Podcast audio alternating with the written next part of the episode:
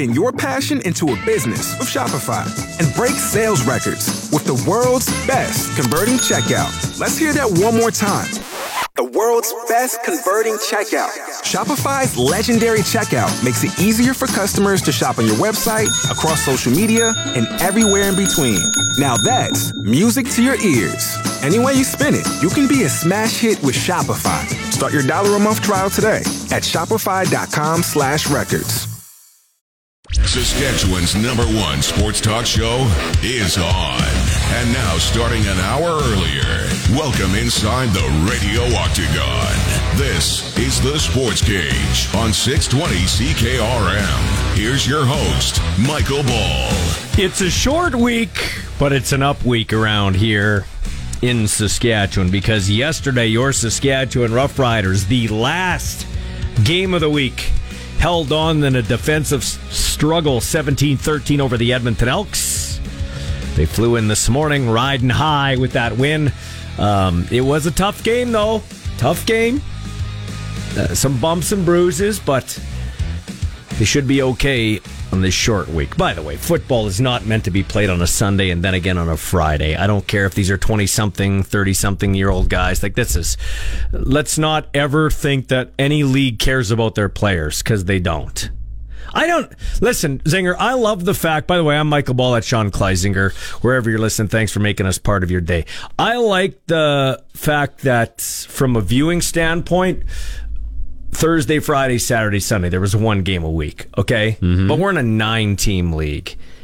Why didn't we double some of those games up? Some of those games should have been doubled up for the simple fact that you would eliminate this Friday, Sunday, Friday BS. Like, even make it earlier. Like, make it a 2 o'clock kickoff in Edmonton so that the guys could get home and rest it a little bit faster. You know what I mean? It's about the product, too. Yeah, like, looking at the schedule, so Winnipeg, Saskatchewan on Friday, it would have made more sense for Saskatchewan to maybe play before Winnipeg did on Friday, you know, because Winnipeg, they've had a full 48 hours more off. Yeah.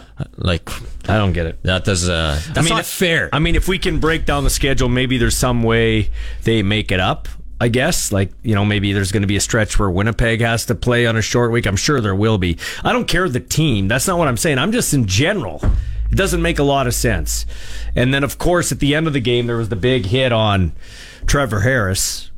And let's be honest, when he was walking off the field, he wasn't moving too fast. No, his looked like a tail, like, you know, when you fall on your tailbone, and it's just that excruciating pain. So I'm going to tell you right now, Trevor Harris is in good spirits. That's what I'm going to tell you. So, and that's all that, because, you know, when you're traveling with the team, you carry a level of confidence. He's in good spirits. He was playing cards with Jake Winicky virtually across the aisle, like, you know, like Game of Hearts or something. Yeah, were they? Yeah, they're having fun. So, yeah, Trevor was. What did he say after the game? He's like, "That's the worst I've ever played in a win." I think I actually talked to him personally after the game about that, and that's what I came away with. Very impressed with his leadership. Like, he was mad at himself. He didn't talk about anybody else or anything else. He said, I will not be that bad again. That's what he vowed. He goes, I will not be that bad again. He was especially mad at himself over that clumsy interception to was it Niles Morgan, the middle linebacker? That reminded me of my high school days. Yeah, I threw a couple bad picks like that. That reminded me of another #7, if I could say that. Marvin Graves? No, another recent number 7. Yeah. You know what I'm saying? Yeah, I know where you're going. So he looked like kind of a drunk sailor. Well, Marvin Graves too. Yeah. Kind of looked like a drunk sailor coming, you know, stumbling there, but. I also told him, be kind to yourself, man. There was he threw a great pass to Emelis in the end zone, dropped it in there. He checked the riders out of a lot of things, showed a lot of poise. Guy doesn't, I said on the broadcast, he's got all the mobility of a traffic cone, and he took it 19 yards straight up the field from the 3-yard line. And that's something that's very impressive about that rider win. First play of the game, too, that deep ball to Alford, I believe it was. That was a pretty good throw, if I remember. Quick. It was to a guy who's not familiar making plays like that. I was pretty impressed with, like, Kelly Jeffrey said, hey, we're going to run the football. They smashed them. That first drive that went 103 yards and ended in a field goal, that was domination. Then when they had to, after the goal line stand, which, by the way, was a thing of beauty. They ate up the whole clock. They ate up the entire clock. That was my favorite part of the game. My only concern about that, and hindsight is 20/20. Okay, and I'm not a coach. My only concern is I think I may have put Shea Patterson in there to roll out because he's faster than Trevor Harris. He could have ran around, killed some time, and then thrown it to the back of the end zone. And no disrespect to Shea Patterson, but if he gets smoked like that, your season isn't up in smoke. Mm-hmm. That would be my only critique. But once again, I just get paid to call the games, not actually make calls for the team. That's for other people to talk about. And we will talk to Coach, and we're going to ask him that question after 5 o'clock. Hey, I had a caller call in after the game, and he was mad at me that the Riders didn't kick a field goal the last drive. He was mad at you? He was mad at me because he said if the Riders would have made a field goal there, he would have won a bunch of money on like some kind of bet. So why is that your fault? Yeah, that's what I said. I was like, why are you mad at me? I don't have anything to do with it, but I think, he had a couple wobblies in his system, so he was like, I understood his pain at the same time. Do you think they should have kicked the field goal there? No, I think they did. I think I agree with you. They should have just rolled out Patterson and just, hindsight's 20/20. It's easy for me to say, but it's hard not to say Patterson shouldn't have been in there when Harris is walking off. You can't tell me that everyone in that organization that's a coach or a manager or a president or anybody to do with that team, when that guy went down at the end of the game, and he stayed down for a bit, you can't tell me there wasn't a collective gulp. Mm-hmm. I could have been the whole season. I was right gulping. Colson was sitting beside me. I looked at Colson, and his jaw was like on the floor. Right? Yeah. See, I could still see the saliva. That's what his jaw was. Hey, speaking of tackles, how about the security tackling Adam Hadwin as he went to celebrate with Nick Taylor? First time somebody's won the Canadian Open since 1954 that's lived in this country. What a great job by Nick Taylor. Did you see that 72-foot putt? My first car didn't even go that far. I did see that. My favorite part about the whole weekend, though, was when Hadwin got body slammed by the Popo. Yeah. The Popo came in. Yeah. That was funny. And I loved his wife. His wife was on Twitter reacting to that, and he was on Twitter. You could just see Hadwin's, when he was on the ground, he was looking up at the police officer, and you could see his mouth moving a bit, and the one cop was kind of like, yeah, I think we messed this one up. But in fairness to the cops... He was wearing street clothes. He was wearing street clothes. He didn't look like no golfer. No, so I'm not blaming security. I thought the whole thing was funny. I thought Hadwin handled it correctly. Mm-hmm. No, it's not like they tackled Tiger Woods or Phil Mickelson. Yeah. Most people know those guys. No disrespect to Adam Hadwin, but most Canadians couldn't pick Adam Hadwin out in a police lineup.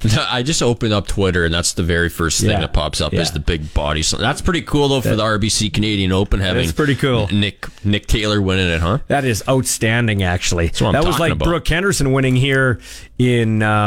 in Regina a couple years back. Okay, so we do this every Victory game. Monday. Yeah, but in this case, but I just want to point something out. I was critiquing myself after the game, laying in my hotel bed, and I didn't have a very good sleep because I was kind of mad.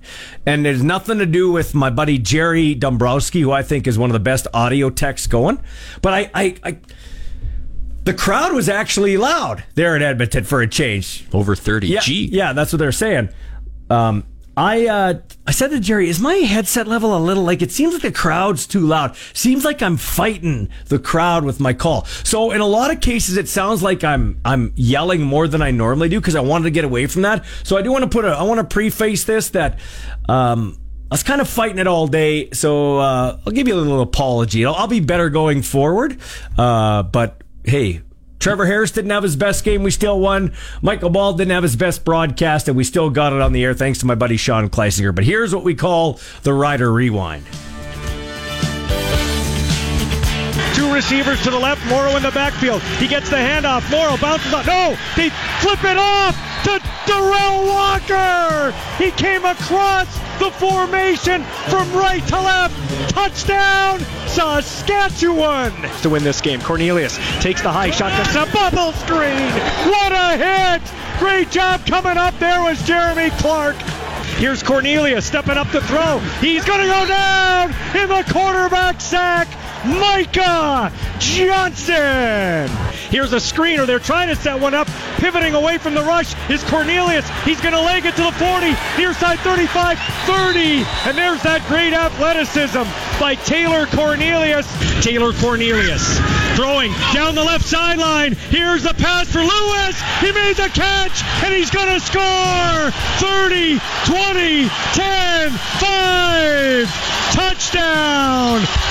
102 yards as Jeremy Clark fell down on the jump ball. Hickson stays in a block. Here's Harris, throws down the middle. It's caught by Emelis. He's going to take it to the 10 and find his way inside the 10. Finally wrestled down. Here's Harris, takes the shotgun snap, throws, the corner route intercepted. That's picked off in the zone defense, and running this one back is Kai Gray. An ill-advised throw from Trevor Harris. Cornelius, pocket holds up, throws down the middle. It's dropped, and Dalke lowers the boom.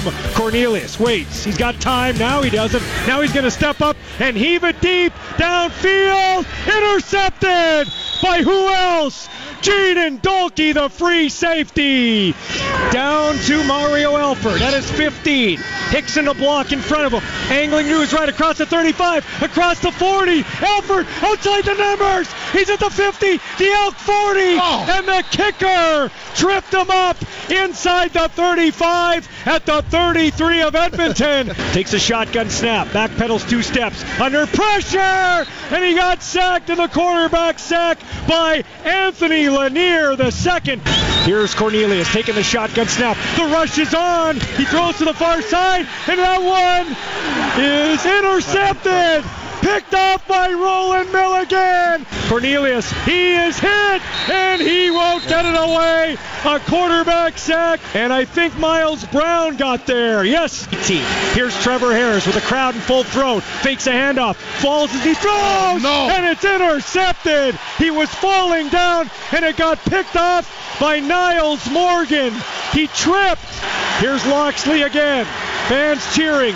Sends him in motion. He's going to take it off the left side. He's not going to get it! The Riders have stopped them! Oh, baby!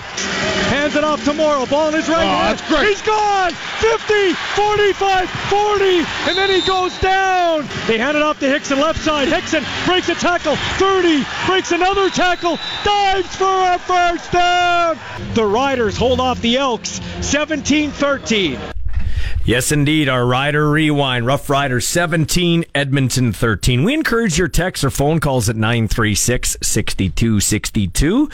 The text line is powered by the Capital Auto Group. That's the number to call locally, 2936-6262. Or you can get a hold of us at 1-866-767-0620. I know many of you probably called into the Sports Cage Radio Roundtable after the game. But, hey, I'd love to talk to you. What do you think of the Rough Riders? What do you think of your football team now? I will tell you, I've heard there's about 6,000 tickets left. I did get in line to get a pair of tickets myself. I bought 2 tickets. And I will tell you that... who are they for? Come on. Who are they for? Ethan's coming home. Oh, yeah. That's right. So anyway, I got 2 tickets, and I was in line. I was about 10 deep. The pretty steady stream rolling through there, so don't delay. Get your tickets today. Do you know what I miss sometimes? The old ticket office at Taylor Field. I had such great memories as a kid going in there knowing that I was getting some Rider tickets with my dad. You know what I did? I got them printed off. I love printed tickets. Oh, man. They still print them off there. I love it. I'm getting the chills. I love printed tickets. Right up my alley. I love it, man. I know you love it. So anyway, get your tickets because they are going to go fast. And a little later on, I got a little announcement about... the 50-50, which is going to be outstanding, too. And the Blue Bombers come to town. God, we got to beat those guys. Mm. Like, we beat them in the preseason, but that doesn't count. Let's just kick their ass and send them back to Winnipeg. Could you imagine if the Riders just came away with a win, huh? Can you imagine if the Rough Riders started 2-0? Oh, that'd be minty. And beating the Bombers, being ahead of the Bombers in the standings. Mm-hmm. Can you imagine how much those Bomber fans would be crying on Twitter? It'd be the tears everywhere. Anyway, we'll take a break here from our offensive game star from yesterday, Jamal Morrow. This is the Sports Cage on 620 CKRM. Saskatchewan's best coverage of the Saskatchewan Roughriders is on the Sports Cage, right here on the mighty 620 CKRM. All right. Well, our offensive game started 14 carries for 80 yards. He averaged 5.7 yards a carry, and the bulk of his work, as you heard in the you tuned in at the start of the show. We just finished our audio rewind, the Rider Rewind, and from last night's game. And he had the bulk of his work in the fourth quarter when the Riders needed to seal the game. Jamal Morrow, our offensive game star. Luke Mulliners with Jamal Morrow. Hey, man. Talk about the energy in the locker room right now after a big win. I mean, that was just a great overall team win. Special teams, defense making that huge goal line stop, and the offense in that fourth quarter being able to close out that game. I mean, this is the first game of the season. It wasn't pretty on offense, but as a team, playing team football, making stops when we need, timely stops, making plays when we need to, that's a huge step for this team, and I mean, it's a great team win. The last two drives, I really noticed you, especially this game, there were times where you'd sort of be patient and wait for the lane to develop for you, but you attacked the line of scrimmage on those last two drives. What was your thoughts going into those drives? Yeah, I mean, it was definitely frustrating. I mean, Coach Bo Duke stayed on me. He's like, let's continue to take the 2-3 yards, and at the end, you know, it's going to pop. And the whole offensive line did a great job of just coming off the ball in that fourth quarter, dominating the line of scrimmage and making my job easier. So, I mean, there's a tail to that, and just kind of, just trusting the game plan, trusting the reads, and when it's time to make a play, you got to make a play. What was the key? Because you guys really managed. There were some ebbs and flows in that game, but you always managed to sort of gather yourselves, and we didn't see a lot of that in year one. Yeah, I mean, it's just a testament to the guys in that locker room. I mean, we have a lot of veterans in here. It's a new team, but it's a veteran team, and I think it was a great job of everybody staying positive on the sideline, and like you said, it was making timely plays, and the team making timely plays when we need to. Like, I mean, defense, special teams, offense. I mean, it was just kind of trusting the process, and it's a great team win. I've been on the defensive side of the ball during the goal line stand, but talk about, as an offensive player, when you see your defense hold up 3 straight plays in a row. That's unreal. You know, you usually see the 2, right? To get that third one, that was... I was speechless. I don't know what to say about that. I mean, that's just that defense, like D-line, that's the strength of our team. And those guys, when it's time to put their big boy pants on, they put the big boy pants on. And I think Joe made the last play, I think, if I'm not mistaken. So he just, I mean, we got a bunch of balls on this team, and they showed on that when it was time to stand up or step up.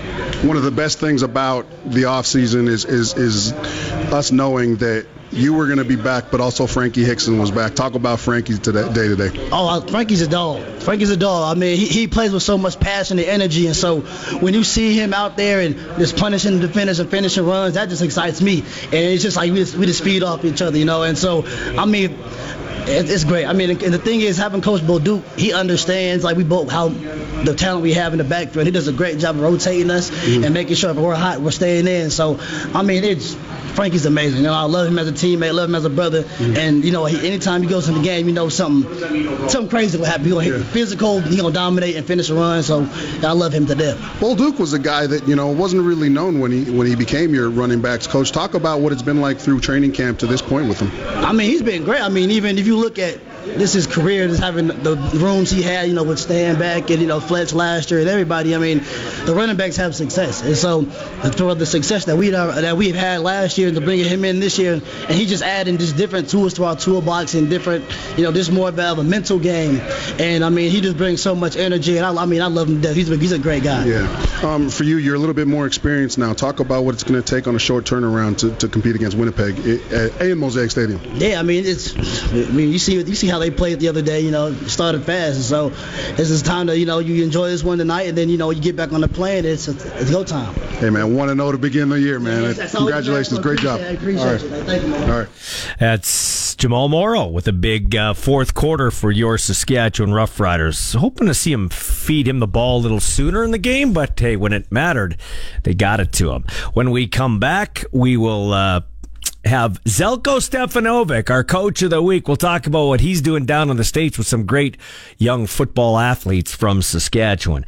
This is the Sports Cage on your voice of the CFL, your voice of Rough Riders football, and your voice of Saskatchewan. 620 CKRM.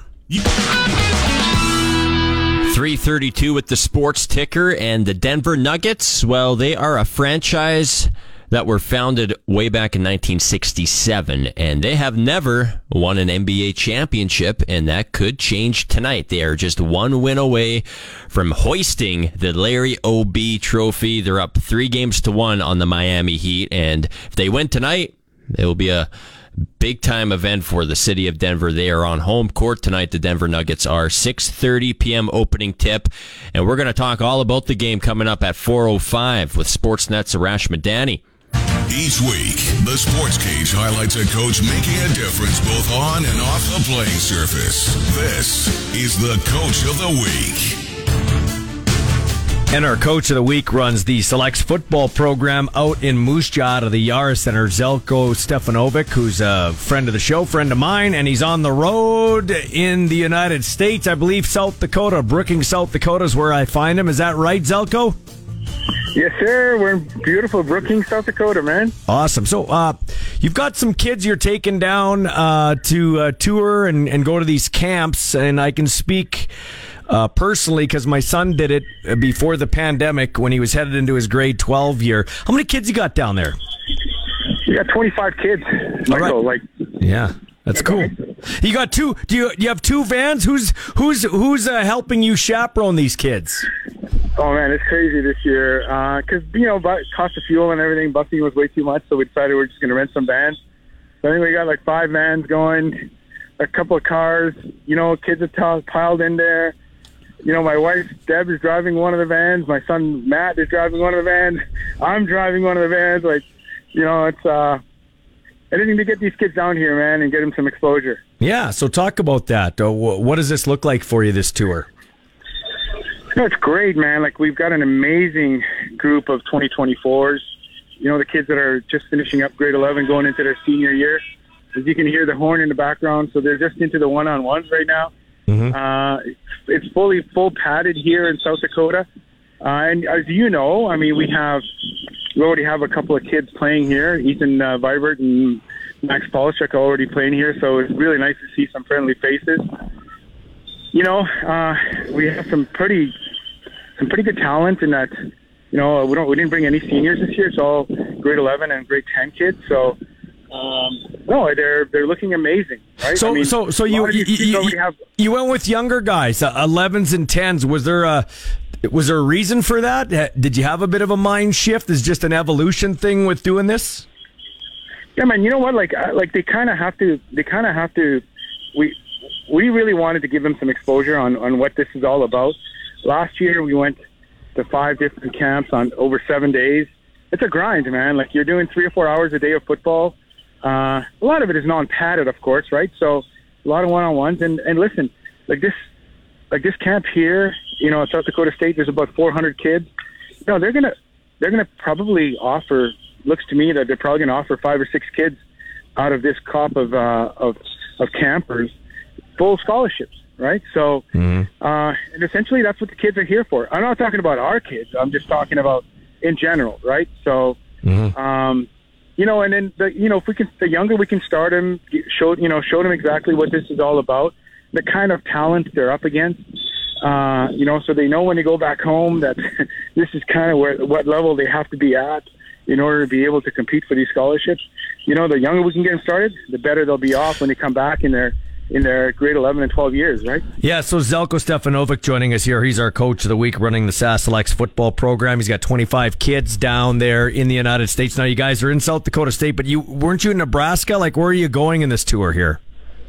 So this one here, last week, we were at Oregon State and Western Oregon. Then this week, we're at we went to Nebraska yesterday. We're at South Dakota State today.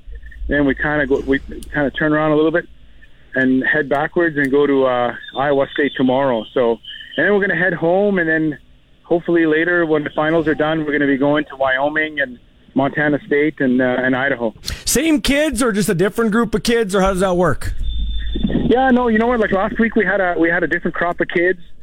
This week, again, a totally different crop of kids depending on their schedule and how it conflicts with U18 or U16.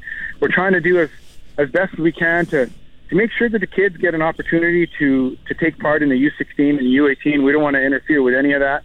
So that's why it's a little bit harder to kind of schedule everything. But, the kids are buying in. And I tell you, man, like the coaching they're getting down here, they're only going to get better back home, right? Yeah, so Zelka, let me ask you this. How has that been received with regards to local junior programs or university? Do you, for lack of a better way of putting it, do you butt heads with the guys here, or is it a pretty open dialogue that you're just trying to help the kids out the best you can? You're not trying to take away from their program, because at the end of the day, you're also helping direct them to U Sports programs too here.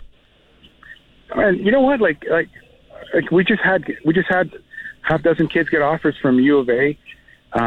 U of S is talking to all of the kids.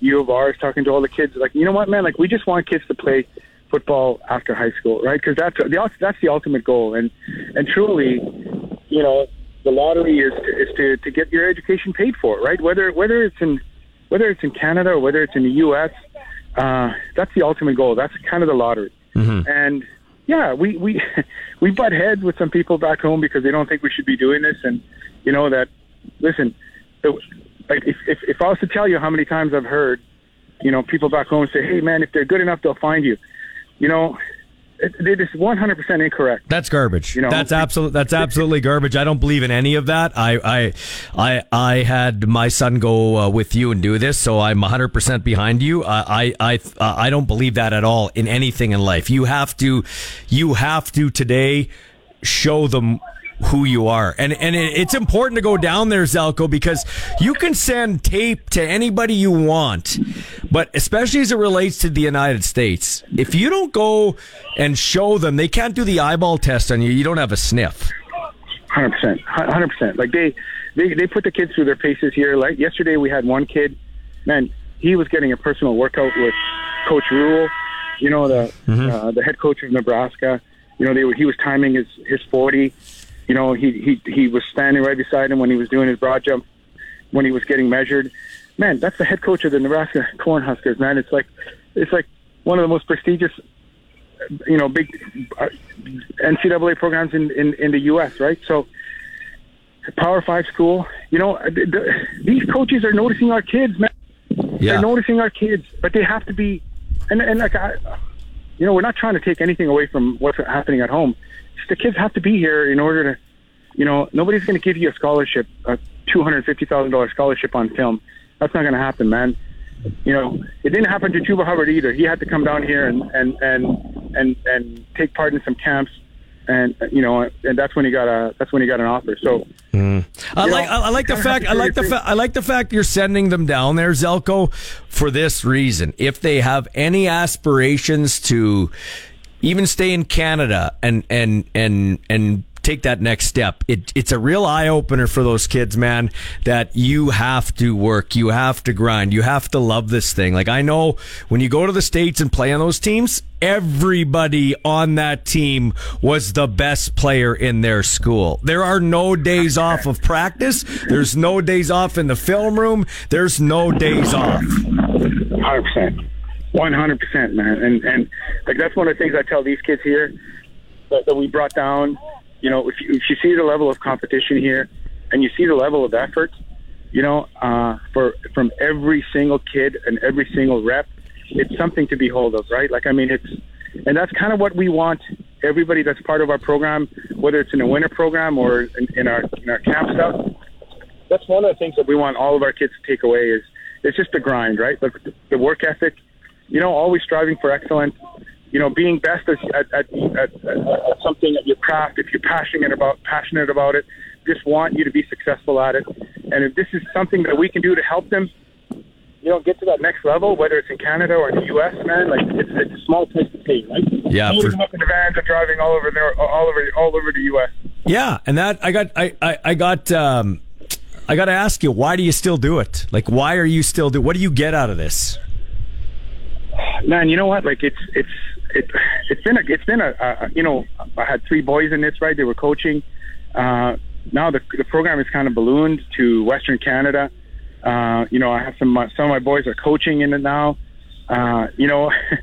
and we absolutely love it, I tell you. And to see the successes and to go back and, like, I don't know if you, like, last year we went to some NCAA games, mm-hmm. some all of the U Sport games, to watch some of our former players contribute and win and go to the Vanier and win a national championship. Tonight they're unveiling the rings at SDSU and the boys are getting their rings. You know, stuff like that, man. Like, it kind of keeps you in the game. It keeps keeps the blood pumping, right? And I mean, we love it. Lastly, Zelko, how do our kids stack up? How are the boys you brought down there stacking up in these drills?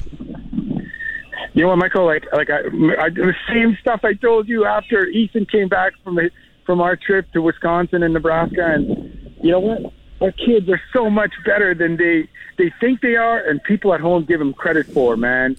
They are so much better, you know. And it's just I don't know. I'm beating this drum. I've been beating this drum for the last 10 years because we go down in the U.S. and win all the time, right?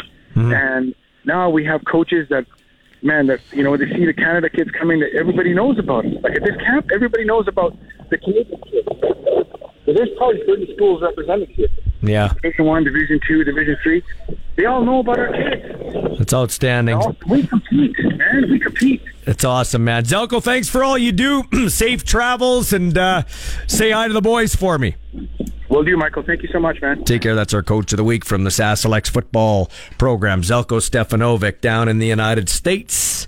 Yes, Max Polischuk and Ethan Vibert. Max was a Sheldon Williams Spartan. He went down to a prep school, I think for his, I want to say his grade 12 year, maybe even his grade 11 year.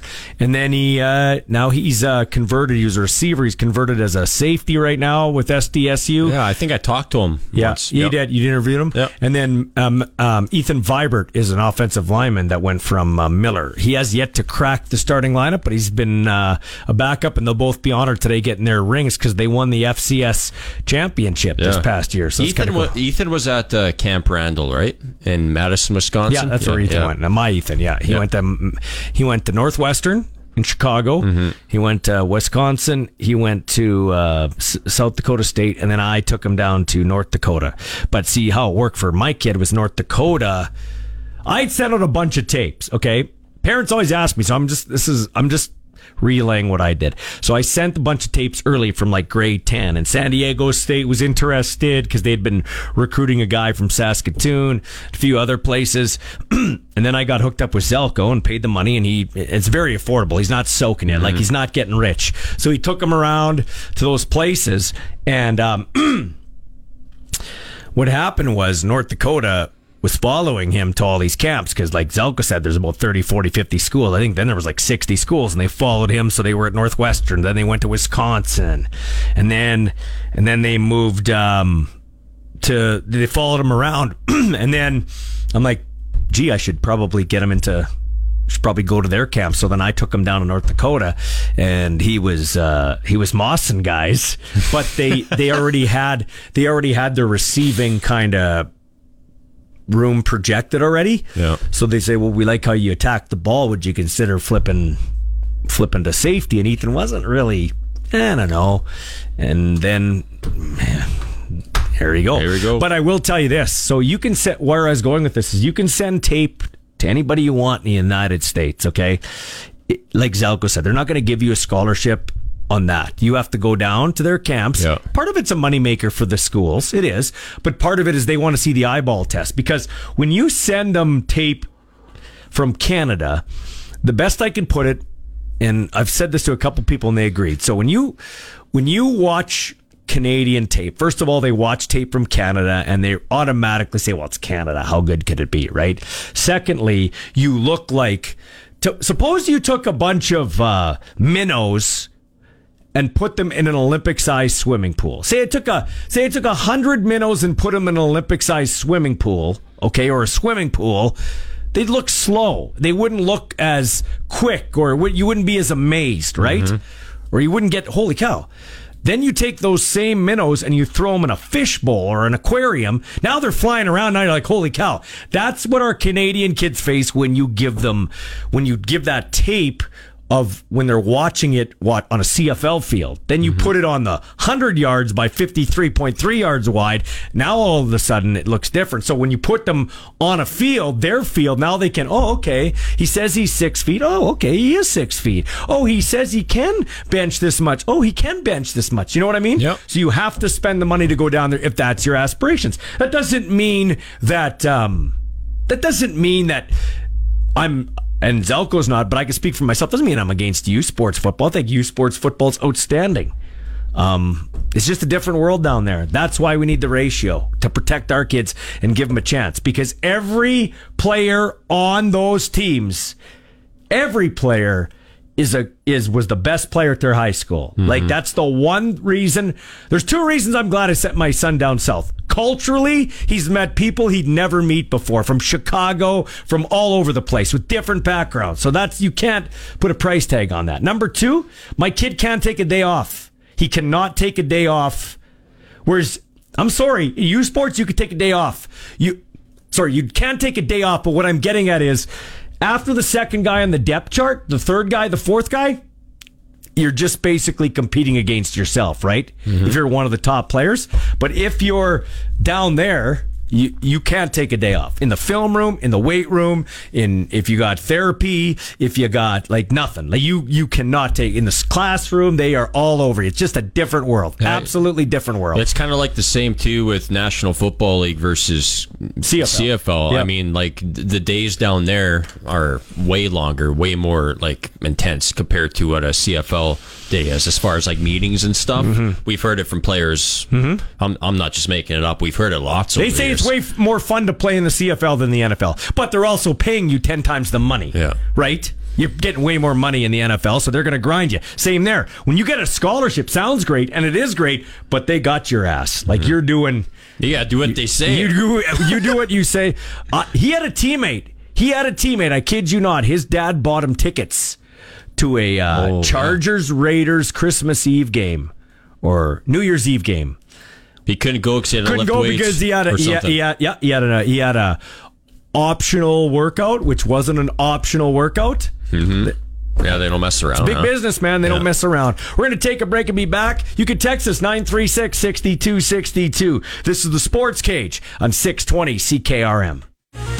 It's time to step into the radio octagon. You're tuned to the Sports Cage on Saskatchewan Sports Radio, 620 CKRM. All right, time to catch up with the Dean. No, not Larry Dean, who played a pretty good game, but the Dean from the Edwards Business School in Saskatoon at the U of S, Keith Willoughby, who does CFL simulations. They'll be going on in July. You can find them on the CFL.ca website, I think. Although, I'll tell you what, man, I'm trying to be as positive as I can, but Keith, welcome to the show. First of all, thank you for taking time out of your schedule. I know you're a busy man. I find it glad to be here. Thanks for the invite. I find it absolutely ridiculous that our partner in the league, Genius Sports, can't get the stats figured out. We've had 2 years to figure this out. This is kind of embarrassing. Exactly. It's it talks about Genius being a true oxymoron of a name. In terms of, we hope these guys can at least be geniuses with giving us stats. But there are, if you go into the CFL website, there is a link called Stats Information, and you can actually pull up a lot of cool stats. Again, they're hidden, but there's a lot of cool stats about the recent games. So they just need to make them more transparent for the regular fan to follow. Yeah, well, I mean, if I have to jump through hoops, in today's day and age, people don't want to jump through hoops. That's the whole point.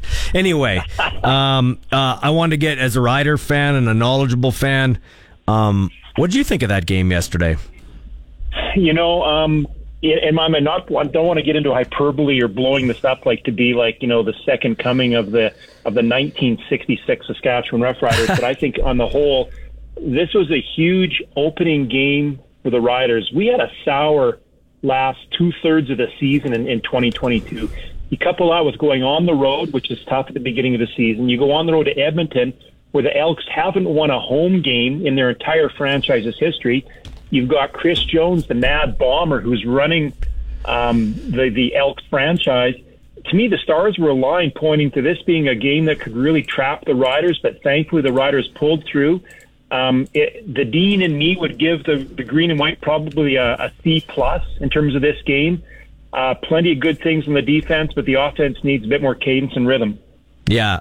Yes, and actually, to be quite honest with you, everybody's an armchair quarterback. We're not paid to be coaches.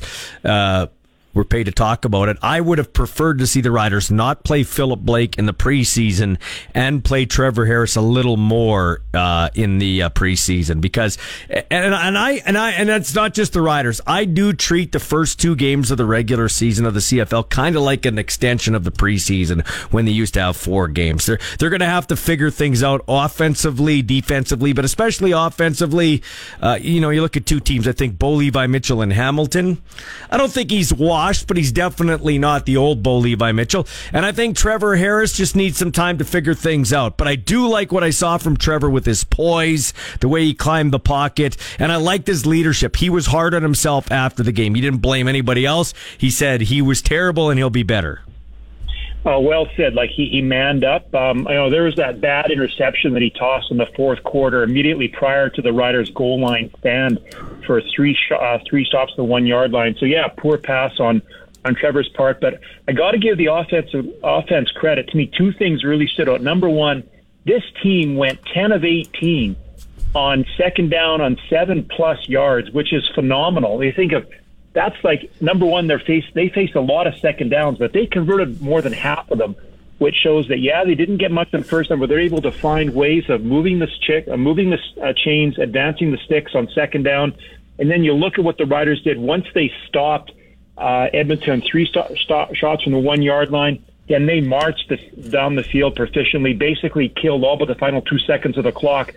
That, to me, is a good thing to build on for the rest of the year, because it shows when the chips are down, the team can be called upon to make the crucial plays at the opportune times. Yeah, and two other key stats that I think are worth noting, as we have about a minute to go, Keith, and you'll be back many times during the year. We had 5 quarterback sacks. Edmonton had 2. And we only took 5 penalties for like 37 yards or something. Those are 2 great stats for the Rough Riders. Yeah, I think every member of Rider Nation was on bated breath the first time that Trevor Harris dropped back to pass. The fact that, again, the O-line held up, our defensive front seven played phenomenally well, and the team played disciplined, intellectually sound football. I think we're looking for some, again, I don't want to start planning the Grey Cup parade, but hey, we're 1-0, and it doesn't happen too often that the Riders go on the road to open the season and get a W, so good for the green and white. Yeah, do you got any other, quickly, 30 seconds, any other interesting stats about that? Hey, let's look at the last 3 times. The last 3 times the Riders have started the season on the road and won the game. They've made the playoffs all 3 times. In fact, 2 of those seasons, 2007 and 2013, they won the Grey Cup. So, hey, I'm not implying the Grey Cup parade, but this is the sliver of hope that every member of Rider Nation needs right now as we go to face the Bombers on Friday night. I love it, man. I love it. Thanks for your time, Keith. Take care. We appreciate you contributing to the show. Go Riders. All right, Keith Willoughby. He is the dean of the show, the dean of the Edwards School of Business in Saskatoon at the U of S. We got news coming up with Corey Atkinson and then Arash Madani, where the Denver Nuggets can win the NBA championship in the Mile High City. It's the Sports Cage on 620 CKRM. 620 CKRM is proud to be the official radio partner of the Saskatchewan Roughriders and your home for the hottest sports talk anywhere. This is the Sports Cage with your host, Michael Ball. Time now for Coast to Coast with Arash Madani, our weekly chat with a guy who has covered it all, from Hockey Night in Canada, the Olympics, World Series Baseball, and everything in between. This is Coast to Coast with Arash Madani. He joins us on the Western Pizza Hotline. This segment's brought to you by Smart Investing Solutions. Be smart with your money. Give Brian Golly a call at Smart Investing Solutions, 546-2533. Brian's a sports fan. I don't know if he's an NBA fan, but if he is, he'll be watching tonight. Arash Madani, you're in Denver, Mile High City. The Nuggets were founded in 1967. They've never played in an NBA championship, let alone won one. So tonight's a big night for the folks in Denver. What's the scene like there? Well, this is too easy, and Your pal Zinger just reminded me of this when we were setting up the phone call, Ballsy. You said 1967, right? Oh, yeah. Last time the Leafs won the Cup was 1967. Yeah, that's right. That's hard. Had to get that in. Hard to believe, eh? It's and it's amazing because you talk about champions and cities, and last year at this time, they're prepping for a parade in downtown Denver because of the Avalanche. And now it could be the second time in as many years, and the Broncos won one 7 years ago. I mean, it's a big sports town, but everywhere you go, it's Nugs, Nugs, Nugs. And I tell you what, Balti, front and center is Jamal Murray, the kid from Kitchener, Ontario. I went for a walk this morning, and two massive downtown billboards have Jamal sitting back, and it reads Playoffs Murray, and Playoffs is crossed out. Now it reads Finals Murray on the digital billboard. Nice. Hey, cool. Hey, you sat down with him and his dad over the last few days and talked to them. What stands out about their journey? Well, here's what's really interesting is that, you know, you think about athletes, and you think about people who make impacts on athletes. And for Jamal Murray, who's grown up wanting this, wanting to be a basketball player, wanting to be in the NBA Finals, all those things, do you know the performer who's had the biggest impact on Jamal Murray, Balsy? Who? Bruce Lee. Really? The most famous martial artist ever. Yeah, that's weird. That's weird. Yeah. When we were in Miami after Game 4, in the back of Murray's locker, in the visitors' dressing room, in the back of the stall was a Bruce Lee quote that said, "Knowing is not enough. We must apply. Willing is not enough. We must do." And I asked Jamal about that yesterday, and he said, "Look, I've just been thinking about all the things that I've always wanted to do." He said, "I don't want to miss the opportunity." And he said, "Knowing is not enough. It's good to know it and to realize it, but you have to go out there and motivate yourself to do it." And he said for him, it's visualization. He does everything from asking the equipment guy, what color jerseys are we going to wear tonight? So he wants to envision how a game is going to unfold. He's going to envision how if he misses a shot, how he'll react. If he makes a shot, what's he going to do? All of those things from the art of martial arts is paying off for Jamal Murray. I thought that was really interesting. Yeah, I love your reporting because you don't just give me the superficial stuff. You dive in and give me the meat and potatoes. So, sports is a copycat business. What do the Nuggets do? What have they been doing the last little while that's kept them near the top and on the verge of being on the top of the basketball world? Well, you talk about a copycat world, right? So... 3 of the last 4 head coaches who have been NBA champions, Nick Nurse, 2019, Toronto, Frank Vogel, Lakers, 2020, Mike Budenholzer, 21, with Zinger's Milwaukee Bucks. All 3 of those dudes have been fired. Now you have Denver. Michael Malone is in his 8th season here in Colorado. And what you have is you have an organization and you have ownership that's shown a willingness to wait and build from the ground up. Mm-hmm. That they're going to be patient. Like they drafted and developed Jokic and Murray and Porter and Braun, and now here they are. And you know, Malone said, "Look, everybody does it differently, and some teams want to mortgage their future and go get the surefire player, or the all-star." And he said, "That's never been us. It's never been rushed." And then I think back to, oh, wait a minute, who are the owners? Well, it's Stan Kroenke. Mm-hmm. Stan Kroenke, the owner of the Rams, that won a Super Bowl 2 years ago. Stan Kroenke, whose Avalanche won a Stanley Cup last year. And now Stan Kroenke's Nuggets are here. I asked Murray about it. He said, "Look, patience is key. Nothing happens overnight." He said, "You know, when you have a vision of sticking together and keeping each other up and motivating each other, that matters in a team environment. And while everybody's firing everybody for only getting to the second round or only getting to the conference finals or whatever," Here's Michael Malone in year 8, and it looks like the Nuggets are going to be around for a while now. Can I just hold the phone here? Okay, it seems like everybody's, not you, but everybody's got the ticker tape parade ready to go. They do know that the Miami Heat aren't supposed to be here, that they have been playing with a chip on their shoulder the whole time. They do know, right, that Eric Spoelstra is a top 3 coach in any sport in North American professional sports. I'd put him in the top 3 any sport. Maybe we're throwing the dirt on their grave a little bit too early. And they have Jimmy Butler. Mm-hmm. Right? They have playoff Jimmy Bucket. When's this hero guy coming back? Apparently tonight. Apparently Tyler Hero's going to give it a go with that broken hand tonight. And so, look, Miami went 8 of 25 from three-point territory in Game 4. Mm-hmm. Right? Like, if they hit 2 or 3 more shots, it's an altogether different game. And Spoelstra yesterday told us this, Ballsy. He said, yeah, we've had our setbacks, but he said, you know, our group has a defiance time and time again. And I thought it was really interesting that Udonis Haslem spoke with the team. Haslam's 43. He's at the end of the bench. He's been a part of all 3 Heat championship teams. With D-Wade and Shaq, with LeBron, Bosh, and D-Wade. Mm-hmm. And his message to his guys was, ain't nobody got to 4 yet, so keep playing. It's true. And stay in the fight. It's true. I personally think Miami stays alive tonight. And I think Florida's going to stay alive in the NHL. I think both of those series go back to Florida. That's my opinion.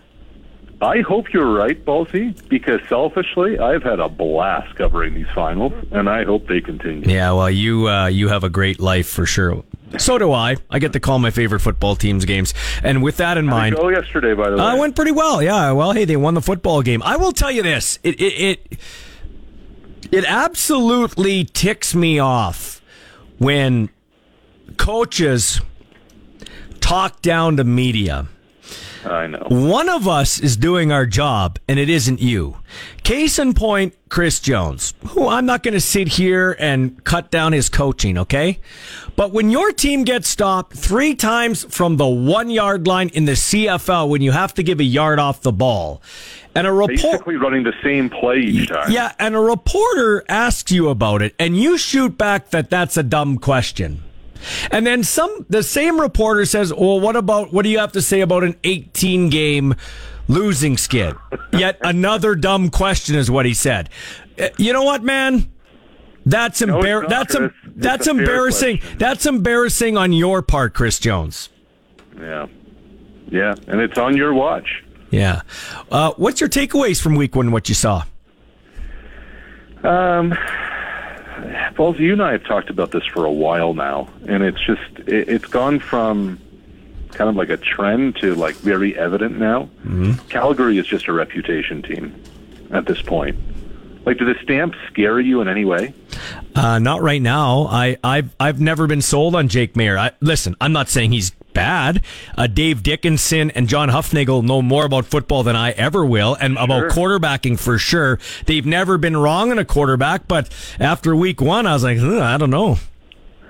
The other is, I don't want to be Captain Obvious here. Montreal has got to fix some offensive line. No, I shouldn't say offensive line issues. That's unfair. Pass protection issues. Because it wasn't just, 4 guys coming off the line of scrimmage and getting to Cody and hitting him, sacking him 6 times, mm-hmm, and hitting him how many? That's just not going to cut it. And I thought that was a really important win for BC, because you know what nobody's doing this week right now in Vancouver, Ballsy? They're not talking about Nathan Rourke, who, by the way, congratulations, he got married over the weekend. Yep, in Calgary, but yep.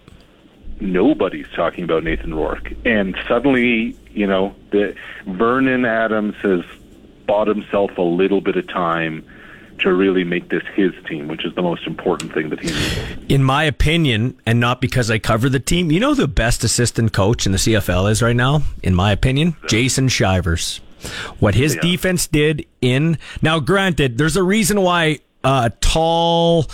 strong-arm quarterbacks are in the CFL, not the NFL, okay? There's usually a couple of reasons, and I think we may be starting to see that with Taylor Cornelius. But what Jason Shiver's defense did in that game, especially after that bad interception by Trevor Harris with the goal line stand, like, they are playing lights out. And for the most part, they played pretty well last year until they got into some injuries and obviously the excommunication issue with our friend Garrett Marino. I think Jason Shivers is a really, really, really good football coach. Here's the other thing, and I see him still on Twitter. I hope Gary Stern's ashamed of himself. I hope Gary Stern's embarrassed for himself, watching what Geno Lewis did and not providing Danny Machocha with the means to go sign him. Well, Trevor Harris wouldn't be in Saskatchewan. He'd be in Montreal. He'd still be in Montreal. Absolutely be in Montreal. The dysfunction over ownership in Montreal is why those two aren't there anymore, and that is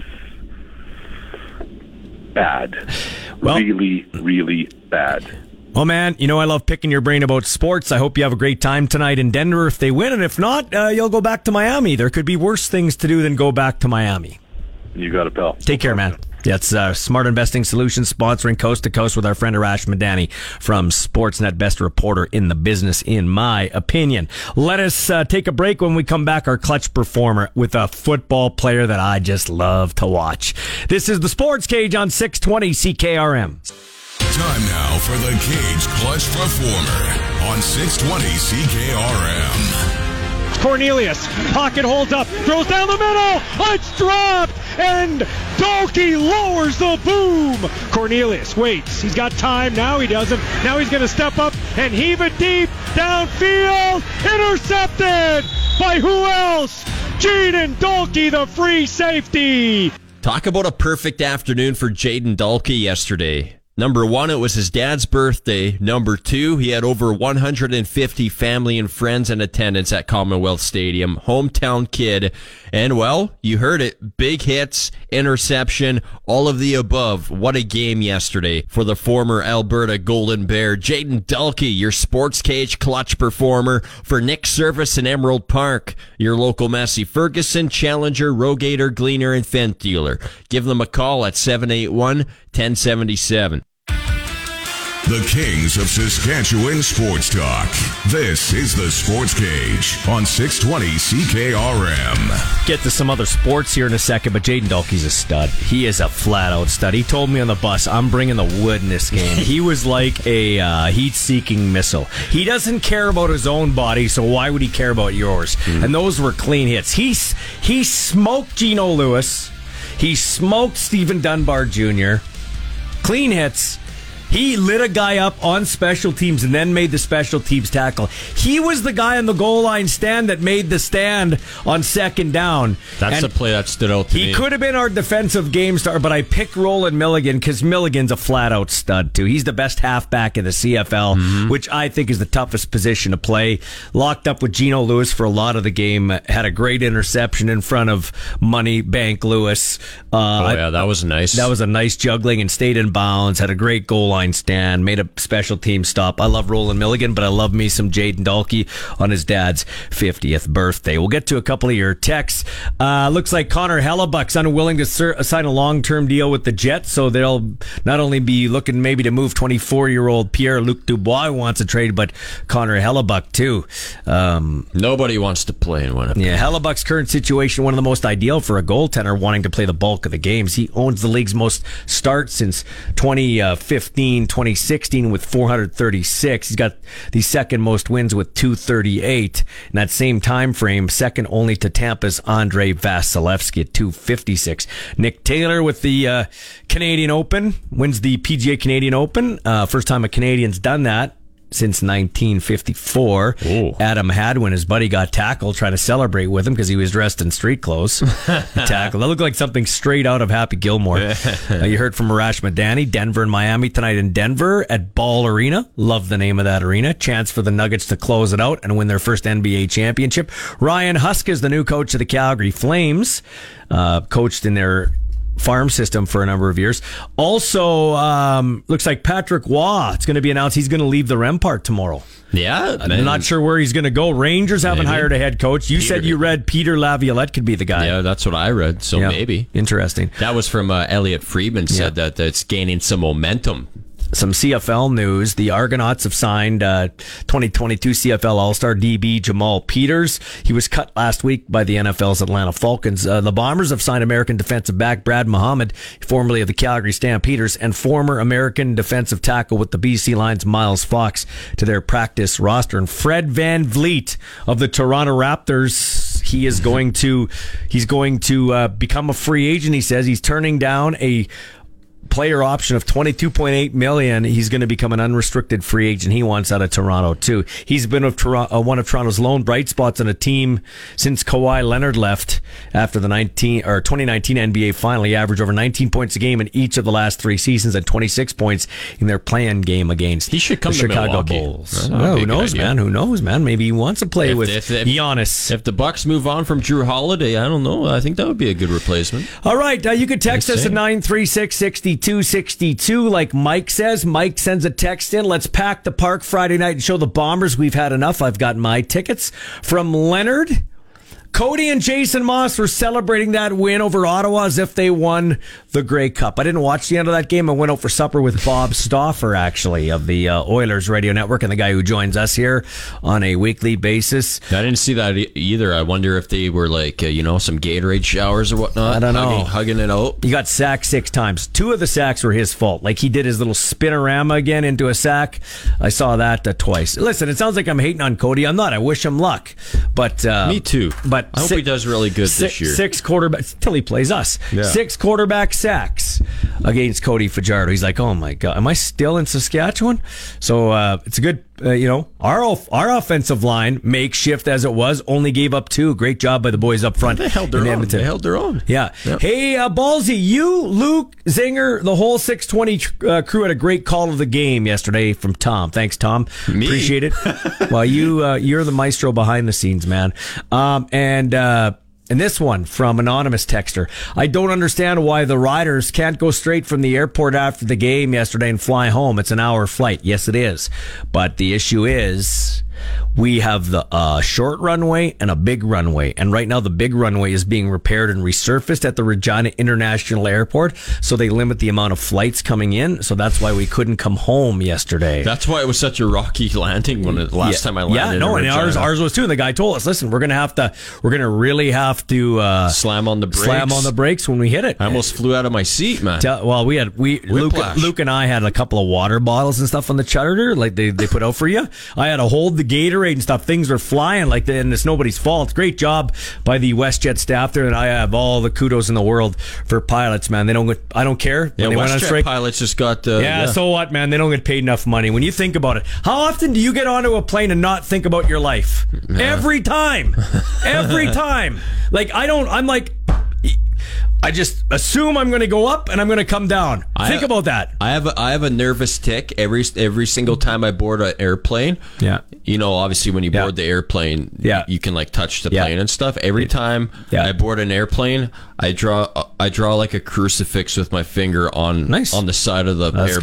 Good. But think about that. I hope that it's not bringing myself bad luck now that I brought it up. You're fine. You've got a better chance of getting killed in a car accident. Hey, by the way, I want to give a shout out here. I know we're over time, but I want to give a shout out to the family of Russ Flynn. Flynn, the window cleaner. He was a guy that followed me when I was on the Wolf. He cleaned. You'd see him with his rider lights on the truck when he went and cleaned windows and everything like that. Mm-hmm. Russ passed away on Friday. Oh. Yeah.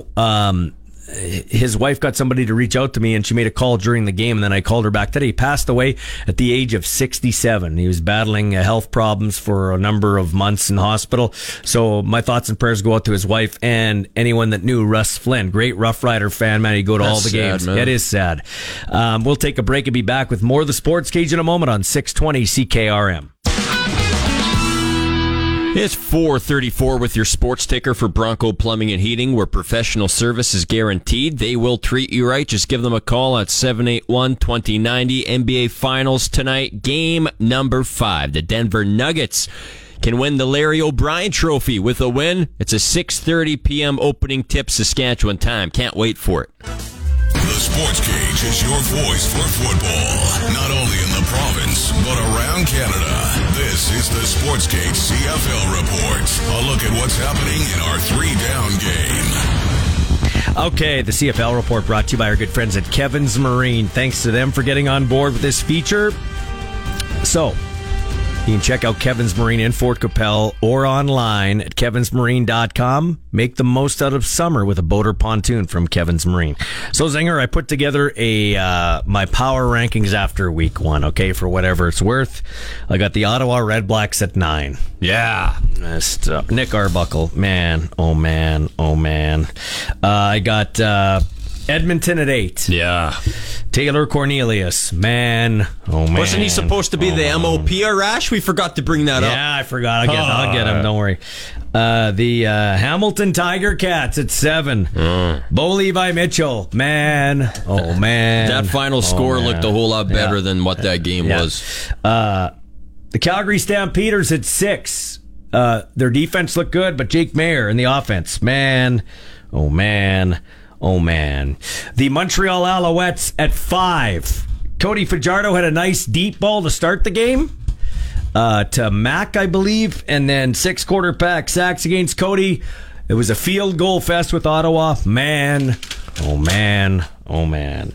Number 4. Trevor Harris was okay. He had a touchdown pass. He made some poised throws, a nice 19-yard run. He had a couple of bad picks, including that late one. The defense picked him up, though. He took ownership of it. He had a drop touchdown pass to Emelis that would have made the numbers look better. But I got the Riders at 4. That was a solid effort on the road. A gigantic win for the Saskatchewan Roughriders. At number 3, I mean, they didn't play, so they can't go up, they can't go down. The Toronto Argonauts at number 3. I mean, they got their rings, so that's a positive. I think they play Hamilton this Sunday, if I'm not mistaken, in Toronto, which should be a good one. Okay. At number 2, I got the BC Lions with Vernon Adams having a good first half and then an okay second half. BC Lions home to Chris Jones and the Edmonton Elks on Saturday. They got a big weekend of football there. Can't wait to see it there in BC. They're going to show I think they've got the Trues playing the day before, and they got that party the day before their game, and they're showing the Rider game on the big screen, Riders Bombers, and then LL Cool J. Yeah, let's go, the game. Yo. Let's go. Come on, yo. Yeah, man. Mama said knock you out. Mama said it, baby. I'm going to knock you out. Come on. And the number 1 team, the Winnipeg Blue Bombers. The Blue Bombers, they look great, man. They rolled the Hamilton Tiger Cats, so they are the top dogs, and they're here on Friday on Dad's Night Out. Get your tickets. Yo. Our house is your house. Welcome inside the Sports Cage on Saskatchewan Sports Radio, 620 CKRM. Mike Kelly, our NHL expert on the NHL Network, analytics guy, but brings it to light in a fun way. Thanks for joining me, Mike. Listen, I'm older than you. I know that for a fact. I used to love it. I know old man yelling at clouds, but I loved it when it was Tuesday, Thursday, Saturday, Monday. You knew when the games were. Before we started the talk here, I'm like, hey, Mike, when's that game? Is it tonight or is it tomorrow? Like, yeah, so it's Tuesday. Chance for Vegas to close it out. Well, you'll love this then, because if they don't close it out, the next game's Friday. So another multiple days off, but yeah, it's a little squirrely, and I'm excited for this game, though. I know it's Tuesday night. Vegas is really dominated, I would say, and I don't think there's any doubt they're going to win the Stanley Cup. We'll just see if it happens on Tuesday. Yeah, are you surprised they've dominated? Like, it looks like their toughest series was the Edmonton Oilers series, to be honest with you. Yeah. I thought they were a clear favorite coming into this thing. I said Vegas in 6, but I didn't really have any doubt that they should win. The only thing that I thought could stand in their way is if Bobrovsky actually found another level from what we saw in the last couple of rounds, which, again, can happen. He hasn't. He's been really good for Florida, but he has to be better than you could even ask for, and I think that's ultimately a roadblock. So, they may do it in 5. They may do it in 6. We'll see. We've seen these Panthers resilient before. I remember joking with Billy Lindsay down at the NHL Network when it was 3-1 Boston, just saying, well, I guess you're kind of wrapped up in Florida. You're going to do some more NHL Network dates. What are you going to do? Like, it was over. And here they are. So you never count them out, but Vegas has really started to kind of put their foot on the throat of the Panthers. I know the last game was close, but they're really outplaying them. You know, it's interesting. No two series are the same, so it's hard. It's apples and oranges. But when I hear you talk like that, Bobrovsky has to find another level to beat Vegas.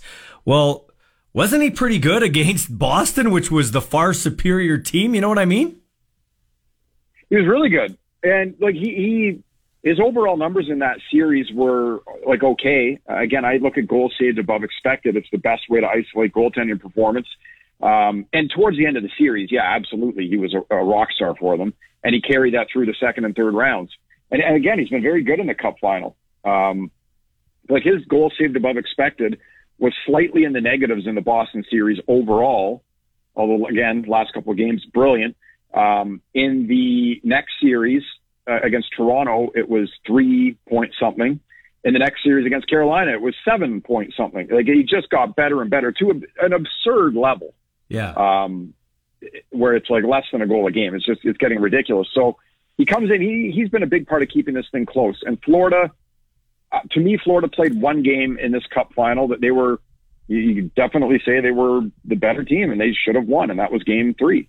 Mm-hmm. So, Vegas territorially has controlled it like we thought they would.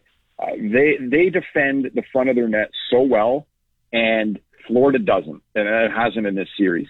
Like, one of the things I look at, how many passes are you getting into the slot, right? That high-danger contested area of the ice. If you look at Vegas's top 5 games in the playoffs this year in terms of most pass completions into there, 4 of them will come against Florida in the Cup final. Wow. So that's where I was going next. No disrespect to Adin Hill, but nobody knew who the hell Adin Hill was as a casual hockey fan before this. Is it more about the way they clog up the front of their net and block shots than it is Adin Hill? More, yes. And sometimes that's kind of all it is. Like, I don't want to discredit goalies here. I mean, these are guys that are the best in the world at what they do. Like, if you look at the Edmonton Oilers in the regular season, Stuart Skinner's goal saved above expected was like 0. It was just, he played well. He stopped what he should stop. He didn't stop more. He didn't stop less. And Edmonton scores a ton of goals and they win a ton of games, right? And if you're a team like Edmonton, that'll take you places because you can score so much. So Adin Hill is kind of gone beyond that. And this is probably why Vegas, a big part of why they are where they are. The team defense has been great, and he's been really good on top of that. Now, if you're looking at him as a free agent to be and saying, is this a guy we should invest term and money into? I would be careful, not to say that he can't do it, but you can't tell me for sure that he can. And there's no chance he's going to be this guy for the next several years. Like, he'll be in the Hall of Fame if he starts doing that. So he's been good on top of a really good Vegas team defense. Mike Kelly, NHL Network, joining us here. So, Mike, I follow Chandler Stevenson here in Regina with the Pats, all right? And Chandler Stevenson could always fly, and he was always one of those glue guys, okay, which is kind of what he is in Vegas to an extent. But Chandler Stevenson, and granted, he was a teenager here, so, and he's an NHL player. I am not, all right? But he couldn't hit water from a boat in Regina.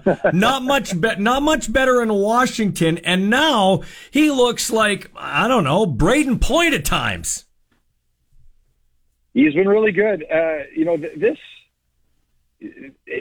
look at the trade, I think it was a 5th-round pick. Yeah, it was. Chandler Stevenson was the trade, right? Yep. That's as good as it gets over, the last 10 years probably, maybe more. I mean, for the value that he brings. But again, and I give all the credit in the world to Chandler Stevenson. You watch him play, you know he's a good player. Yep. On his own, right? You play with Mark Stone.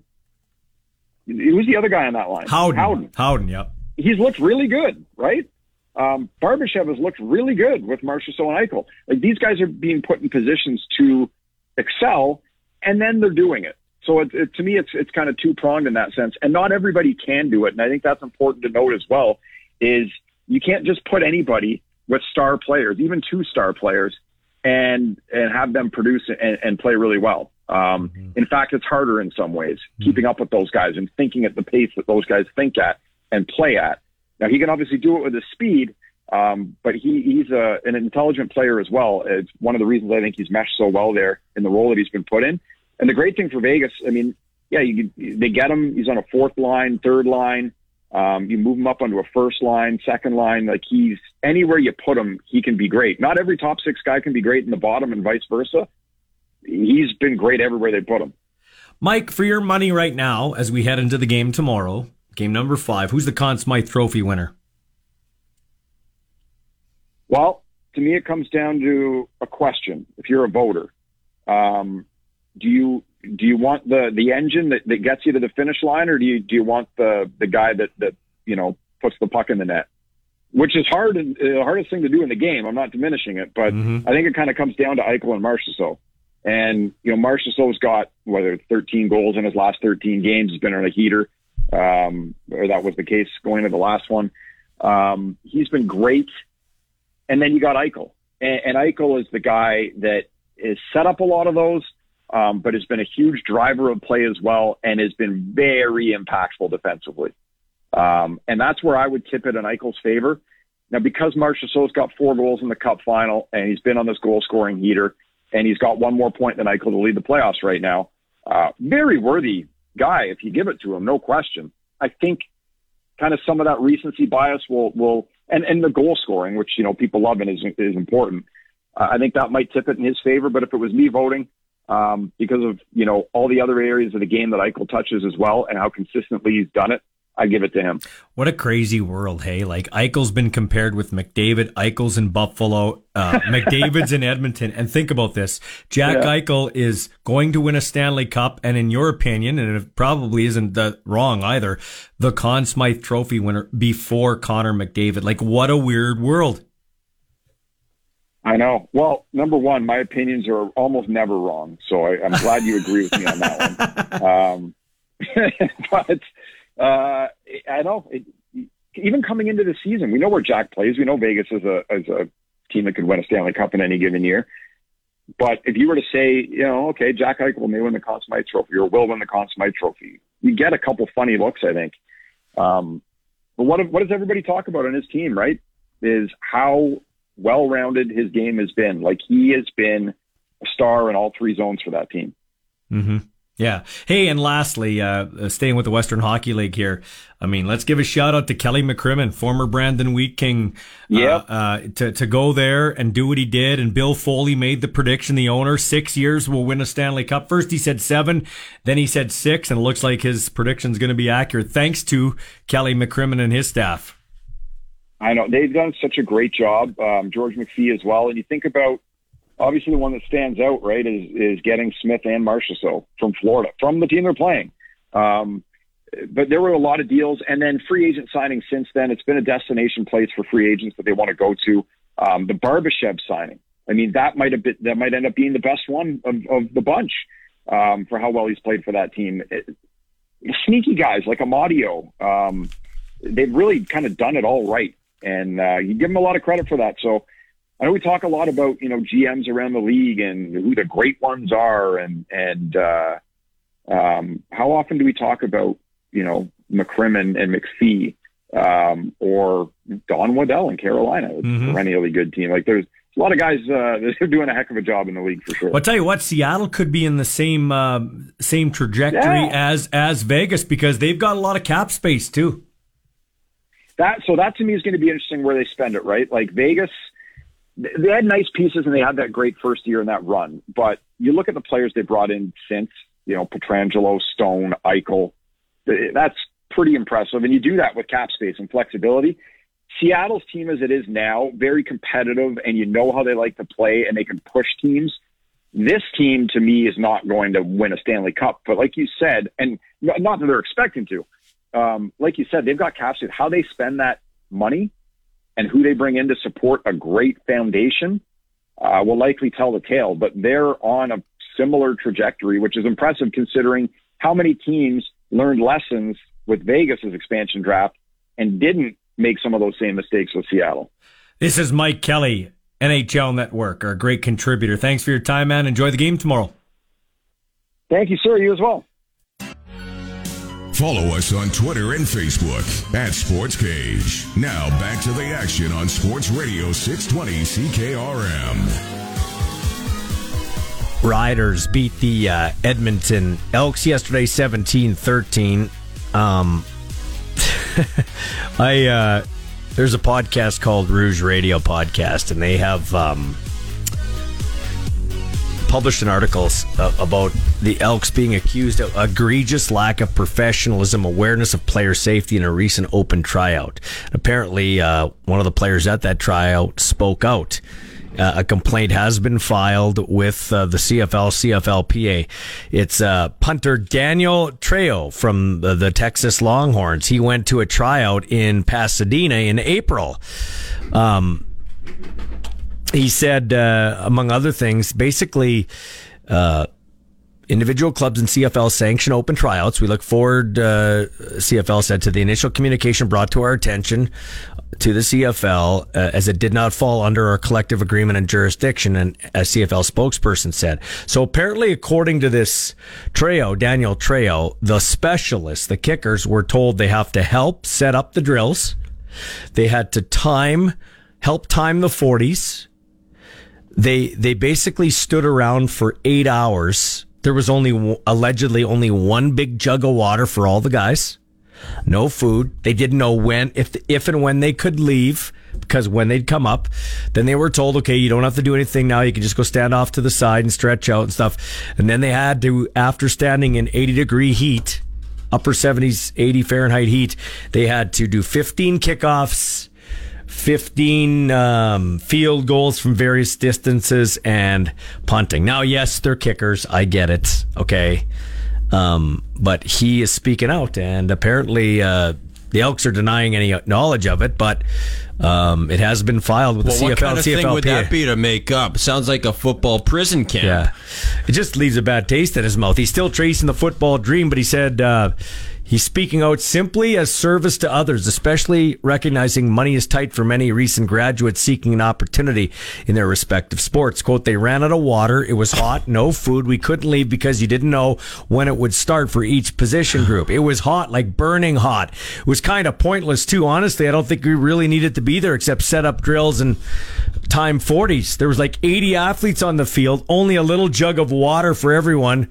I just don't want someone else to go through it. It would take me a lot to go to another CFL tryout. That's the Elks are alleged to. Apparently, he spent, and think about these guys chasing their dream. This punter from Texas Longhorns, Daniel Trejo, said he paid $430 for air travel, $100 tryout fee, $222 for meals in L.A. Wow. So that's what, yeah. And he said he didn't really get a fair shake. It's like $1,000. So, American. So, that's what's going on in Edmonton, and they can't win on home turf. 32,000 there yesterday, though. You got to give the Elks credit. They did their job getting people to the stadium, and it wasn't a terrible effort by the football team. Just couldn't get anything going offensively. Pretty inexcusable when you can't score 3 times from the 1-yard line. Ask me about that. I will later. A dumb question. Yeah. That's what he said. He was asked about that. And what do you think about... Hey, Chris... What do you think about being stopped 3 times from the 1-yard line? That's a dumb question. Don't. Chris, what do you think about the 18-game losing skid on home turf? That's more dumb. I don't know if he said exactly that. Anyway. That's Zinger's version. Yeah, that's Zinger's version. We'll be back with the last hour of the show, including a chat with Craig Dickinson, your coach of the victorious Saskatchewan Roughriders, here on the Sports Cage on 620 CKRM. Sports Talk lives here. Welcome to another hour of the Sports Cage with your host, Michael Ball. This is the Craig Dickinson Show, our weekly chat with the Riders bench boss about the latest news from the locker room. It's the only place where Dickie takes questions from Rider Nation. And it's brought to you by McDougall Auctioneers, where you're guaranteed the best buying and selling experience. McDougallAuction.com. You can text in 936-6262, and we'll pass on the text to the coach. Coach, welcome. Congratulations. A formal congratulations on the win. I haven't talked to you really since. Yeah, well, thanks, Michael. Yeah. It was a good win, and we're certainly happy to start the year off on a good note. Yeah, for sure. Hey, Coach, what did yesterday either confirm about your team, or what did you learn about your team with that win? Well, I think what it confirmed was we got a pretty good defense. I thought our defense played well. We're going to see, obviously, a real test this week with Winnipeg, an offense that can put up a lot of points in a hurry. But I felt like it confirmed what we saw in training camp, was that our defensive line was going to be a good group. And then I think it also confirmed that we got good leadership on the team. You know, there was some adversity in that game, and there was opportunities there where we could have folded and gotten beat. And I felt like our leaders, our veteran players, stepped up and kind of willed us to the win. So good stuff. Good stuff came out of that game. Yeah, certainly, man. I'm going to ask the question. We asked it after the game, and I'm going to ask it again because people were talking about it on Twitter, and they're texting me, told me to ask you this, so I am going to ask you this, Coach.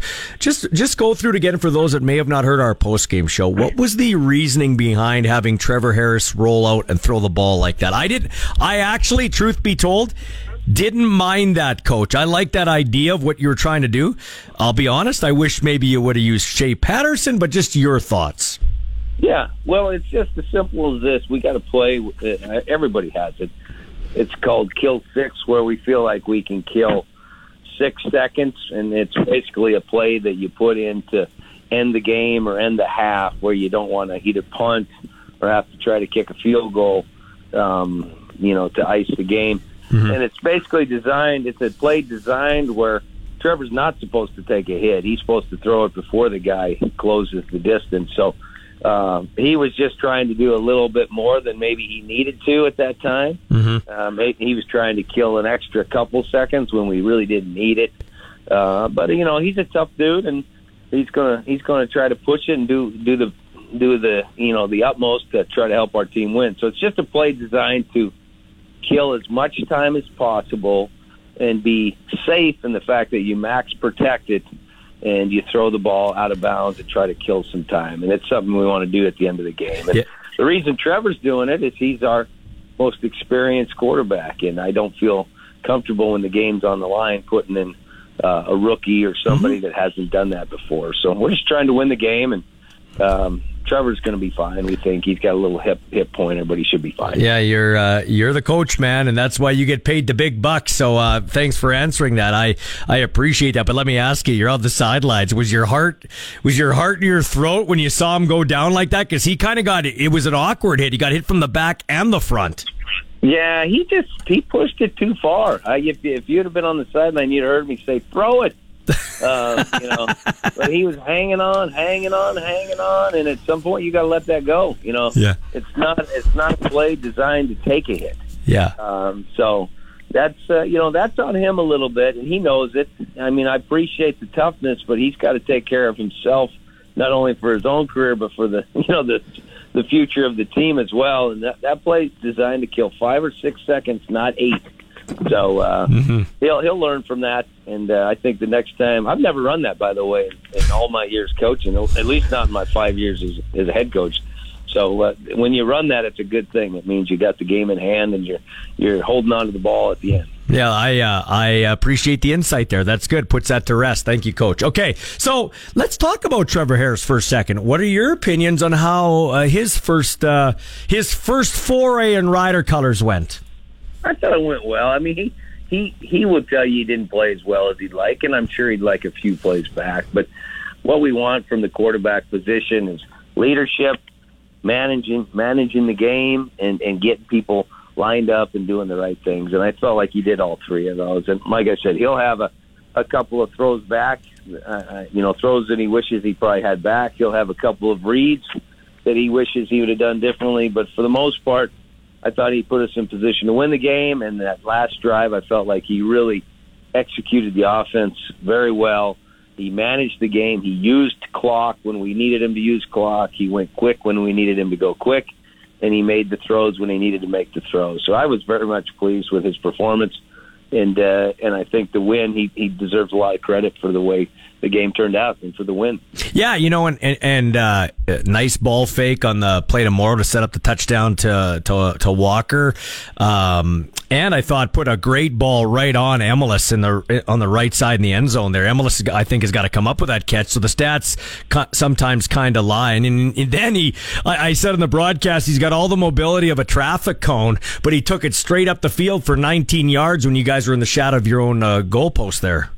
Yeah, he can move better than you think, and he'll take off and run when need be, and he'll slide when he needs to. I mean, I just have a lot of confidence in him, and I think that in and of itself tells you how we feel about Trevor Harris. Is when the game's on the line, I want him out there because I feel confident that he's going to do the right thing, make the right decision, and make the throw or the run when he needs to. So we're thrilled to have him, and he's 1-0 as a starting quarterback for the Saskatchewan Roughriders. Yeah, you can. That sounds so good, Coach. You must be smiling like a butcher's dog, though, because you have talked about it. I want to be a physical team. I want to run the football. And two drives. I've never seen a team move it from their 2-yard line, 103 yards, and settle for a chip shot field goal, which even though it was a field goal, was definitely like, hey, we're going to ram it down your throat. It was great. And then on the goal line stand, you guys basically killed the clock the rest of the way, which I thought was really encouraging. When you had to run the football to put it away, you did. Yeah, that's a sign of a good team, you know. And it's still early in the season. We're not going to throw any victory parades, yeah, here, but we feel good about the fact that you're right. When we had to run it, and when everybody in the stadium knew we were going to run it, we still were able to do so. And that's a testament to the O-line and to the running backs. We feel like that's how you win football games. You're good in the run game, and you can stop the run. And then when you need to make a pass, you're able to do that as well. So, yeah, I was happy with the performance, no doubt. And, Coach, you got to be happy about two other aspects in that game. Yes, it's only one game, but it's been kind of a trend so far through the preseason, no matter who's in there. Only 2 quarterback sacks. You got 5, gave up 2, and I think 5 penalties for like 30-some yards. Like, that's pretty sound football. Yeah, and we've been hitting it, as you know, from being around us, Michael. We've been hitting it hard every day.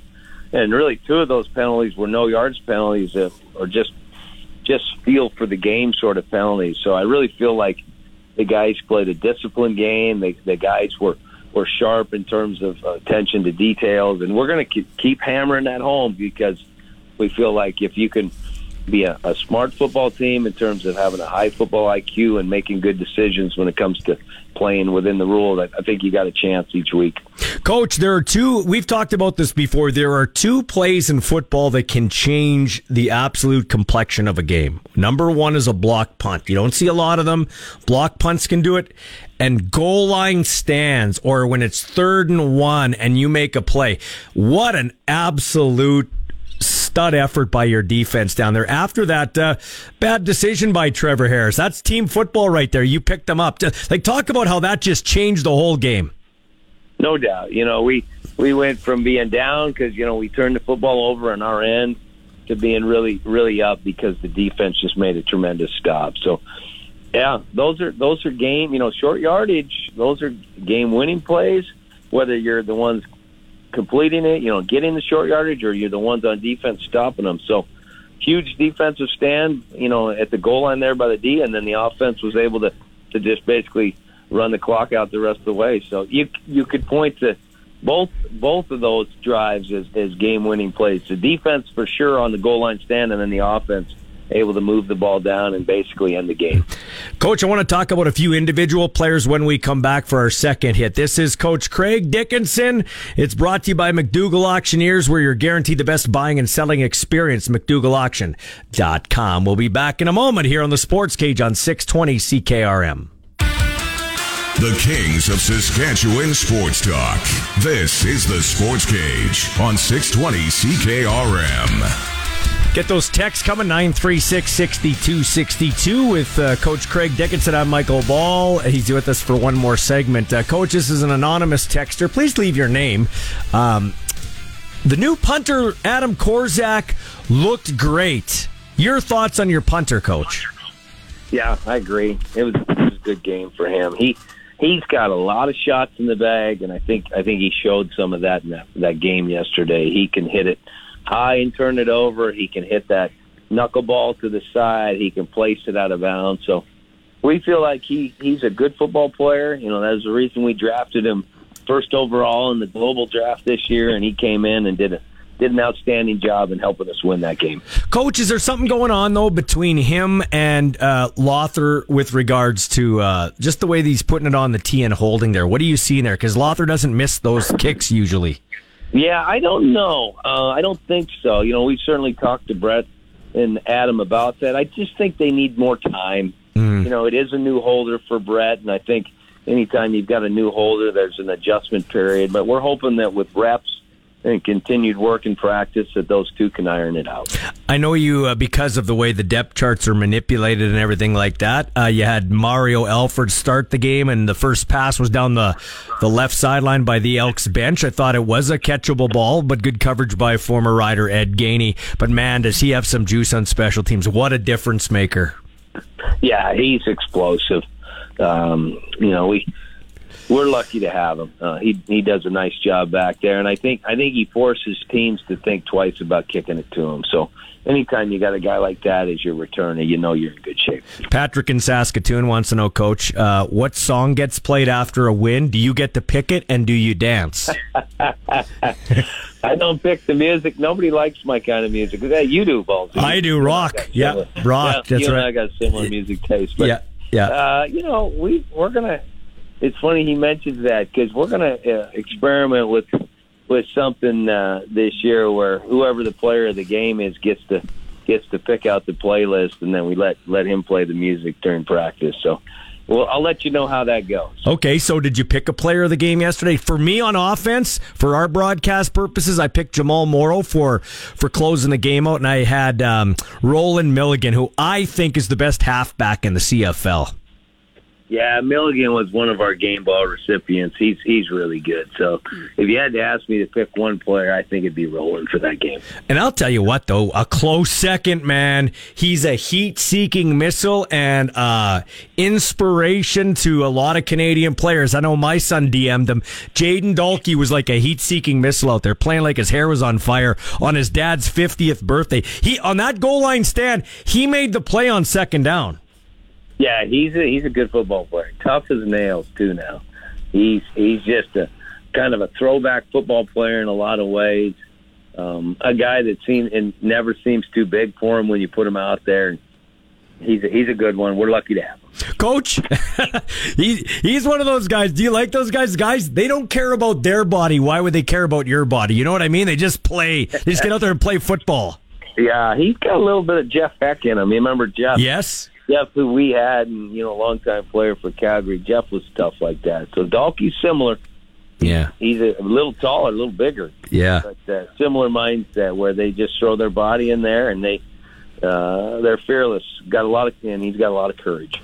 Andrew in Saskatoon says, question for the coach. What's your feeling about the offensive line? How would you rate their performance, Coach? I'd say solid B. I think we can do better. But they did what they needed to. We ran for 135 and 2 sacks, so I felt like they played well. We still want to be elite. That's the goal this year. Is we're chasing excellence, and we want to be elite at everything we do. So there's a lot of room for improvement. But I give them a solid B, and I feel like they did enough to help us win. Generally, defenses are ahead of offenses at this time of year, Coach, and I think that's particularly true in your team's case because you dressed a lot of your ones against Winnipeg and mainly on defense. Harris only got the one series. So I treat generally, you can correct me if I'm wrong, I treat the first and sometimes the second regular season game like an extension of the preseason to some extent. Yeah, it's hard for the offenses to you know, keep up the speed with the defenses early in the season. And I think you see it in all leagues, not just our league, but the NFL, college football as well. So I think you'll see offenses slowly start to develop their timing and rhythm, but defenses traditionally have a little bit of a head start on offenses, and I think I think you saw that across the board in week one. We talked about the Canadian Dalke. Let's go on offense for a second here. Sam Emelis, who is a guy I picked 7th overall in the draft the season before, and he showed flashes, but let's be honest, the offense was off kilter for a number of reasons last year. He had a couple of big catches over the middle, and that's the key. Caught him in traffic. The one I remember, he dragged it down to the 6-yard line. Just your thoughts on Emelis. Yeah. Good game for him. You know, he got our game ball on offense. So you picked Milligan and Emelis, and they both were recipients of game balls on their respective side. Sam, second-year player, and I know I said this a couple days ago, it seems like second-year players, that's when they really take off. So we were pleased to see him have a good game, and we expect more of the same from him moving forward. He's a good football player, and I think he's got a bright future. Coach, I respect the fact you've not been as forthcoming, which I like, kind of, to be honest with you. I know I'm in the media, but you've been kind of playing a little bit closer to the vest. So I'm not asking you to give me any dirt, but do you honestly believe you could have Gerald Hawkins back? And then, of course, we're waiting on Colin Kelly till the Calgary game. Yeah, we're going to get Hawk back. It's just a matter of when. So we think he's coming back this week. We had a good visit with him this morning. And we're looking forward to seeing him soon. I can't tell you exactly when, but we think we're going to see him back here in the next 4 or 5 days. Okay. And lastly, just a shout-out to your 3 coordinators. Majuri did a great job on special teams. I know you factor in there. And I really think that is going to be a key for us this year, field position-wise, and we seem to have won that yesterday. And then, of course, I thought Kelly Jeffrey called a pretty sound game as the OC, especially when the game was on the line. And, I mean, Jason Shivers, I put him right up there as the top guy who doesn't have a head coaching job in this league. Yeah, I was really happy with our whole staff. I felt like our communication was excellent from the booth down. I felt like our communication on the sidelines was good from me to the coordinators and back. That's really important, and I think the players feed off of that. When the coaching staff communicates well and understands kind of the message and the strategy, the game plan as a unit, I think it's easier to get it to the players. So I was pleased with the game that Kelly called. I was obviously very pleased with the defensive game plan as well Coach Shivers had. And I felt like we played a solid game on special teams too. So all in all, against, I think, an improved Edmonton team that's going to win some games this year and surprise some people, I thought we had a nice start to the season. I was happy with pretty much everything. Lastly, Coach, I got to squeeze one more in here. You guys get back to the practice field tomorrow, okay? But it is a short week. Got to play Friday against the Bombers. What's your mentality in terms of how much you push the players? Is it more a mental rep week here? Well, tomorrow's going to be a day 1/day 2 schedule for us, so it's going to be a little heavier in terms of meetings. Mm-hmm. We want to make sure and do a good job of looking at this last game and making the corrections we need to get better. And then we'll get on the field for an abbreviated practice that's going to have maybe 15 to 20 reps is all for the O and the D. We'll do some special teams and then get them off. So the goal is to just do as much as we can mentally this week. We're going to have probably only one real day of practice, which will be on Wednesday. And then try to keep them as fresh as we can and as healthy as we can going into this game. And that's not necessarily a bad thing, Craig, because you've gone through the grind of training camp, so you kind of know physically what these guys can do. It's just going to be getting ready for the next opponent. I think so. They'll set the pace tomorrow. I'm not going to push them to do more than they're capable of doing or do more than they should. But tomorrow's going to be a big mental day. We still got to get on the field and get a little sweat going and run through some stuff, but it'll be mainly corrections and just a little bit of install. And then day 3 is going to be the very next day, and we'll try to push them a little harder on day 3. But you're right, just got to get them to the game, and hopefully they're fresh and ready to roll. We're excited to keep playing. I know the business side's got to be happy, Coach. I stood 10 deep in line after we got off the plane to buy 2 tickets for my son to go to the game on. He's coming in for the game on Friday, so the tickets are being snapped up here. Still some to get, but it's going to be great. Dad's night out, so I can't wait for that. Thanks, Coach. Yeah, we encourage all dads and all families to get to the game. The more folks we can get in the stands cheering and being loud, the better off. So Rider Nation, let's get out to that ball game this week. Yeah, and drill those Bombers. Thanks for your time, Coach. I appreciate it. Thanks, Coach. See you later, Michael. Take care, man. Take care. That is Coach Craig Dickinson joining us for his weekly hit.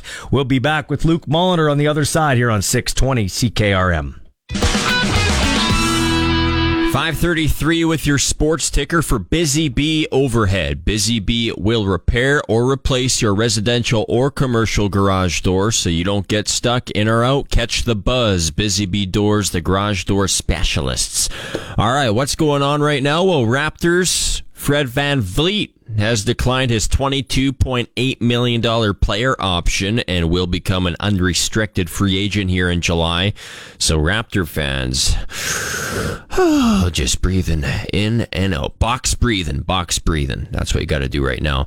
Sticking with the NBA. NBA Finals Game 5 tonight. The Denver Nuggets can win their first ever NBA championship tonight on home court. They're taking on the Miami Heat. It's a 6:30 p.m. opening tip. And yes, that's it. Talking about a team that was founded in 1967. And like I said, they could win their first ever Larry O.B. tonight. Go Nugs. Let's round the bases. Time for today's Sports Cage Regina Red Sox report on the voice of Saskatchewan, 620 CKRM. And your Red Sox report is for the Canadian Brewhouse. Enjoy the NHL at the CBH Saturday nights with $1 off tankards. And it might not make it to Saturday because I believe the next game in that series goes tomorrow, and the Vegas Golden Knights are just one win away from being crowned Stanley Cup champs. We shall see. We're talking baseball here, though. Over 1,000 fans were treated to the nice showing by the hometowners yesterday afternoon at Curry Field. The Sox came away with a 9-1 win over the Weyburn Beavers, and there was a couple of mascots in the crowd yesterday. The Sox mascot, of course, Slider. He was on the friendly confines roaming around, but also the A&W Bear was in attendance yesterday afternoon at Curry Field. It was the Runs for MS game. The A&W on Avonhurst here in Regina donated $100 towards multiple sclerosis for every Red Sox run scored. So yes, do the math. 9 runs, $900 donated yesterday. So the Red Sox bats, they showed out when they needed to. So yeah, just an awesome day at the ballpark yesterday. The Sox are back at it tomorrow at Curry Field versus the visiting Fort McMurray Giants, 7:05 p.m. opening pitch. The Sports Cage is your locker room pass. We're talking Riders on Saskatchewan Sports Radio, 620 CKRM. So we know Nick Taylor won the RBC Canadian Open yesterday, and Adam Hadwin went onto the field with spraying champagne when security tackled him because he was in street clothes. Well, the Chief Sport Officer of Golf Canada announced that the champagne bottle that Adam Hadwin was spraying when he was tackled by security is entering the Canadian Golf Hall of Fame. So there you go. That's kind of cool. Nick Taylor, first Canadian to win that tourney since 1954. His buddy Adam Hadwin tried to celebrate. Looked like something right out of Happy Gilmore.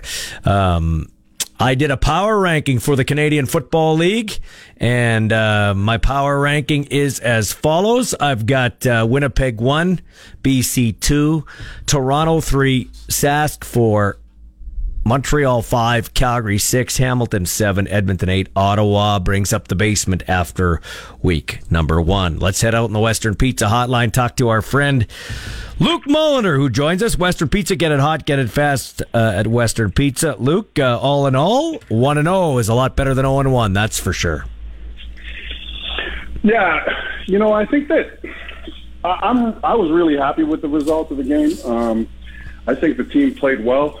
You know, one of the things that people need to understand about, especially about this day and age in the Canadian Football League, you know, NFL or CFL, because of the way the exhibition games are now set up, you know, with the guys not playing as much, you know, the week number one's normally the first time a team really actually gets together, right, and goes out and takes serious reps for the first time. And we saw really some struggles throughout the week. You know, whatever game. The only team that didn't struggle is the team that's actually used to winning. and that's the Winnipeg Blue Bombers. And brought everybody back. Right. And they're just a cohesive unit regardless. And so when I watch all the games, I'm not surprised that there's a lot of... The one thing I was surprised at was the fan reaction in Rider Nation. I don't understand why there's a lot of unhappy people with a 1-0 record right now. I can promise you this. That's a really good Edmonton team. Yep. And that team is going to get better. Both teams came into that game with strengths exactly where we thought they were. They were strong defensively, and they were strong on special teams, both teams. And that showed.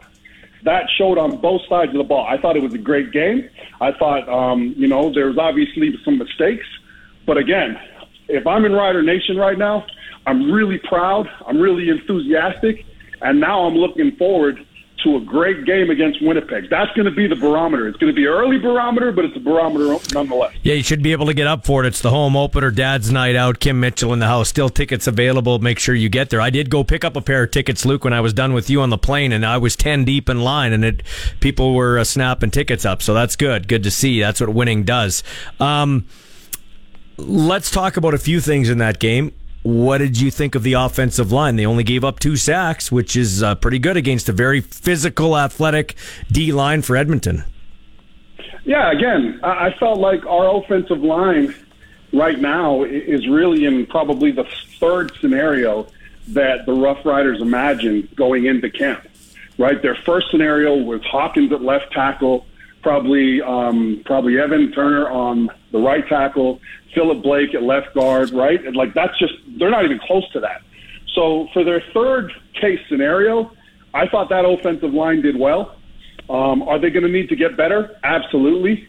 But I thought on both sides of the ball, both sides of the trenches showed well. It was a great start. Obviously, our defensive line had a better start than our offensive line.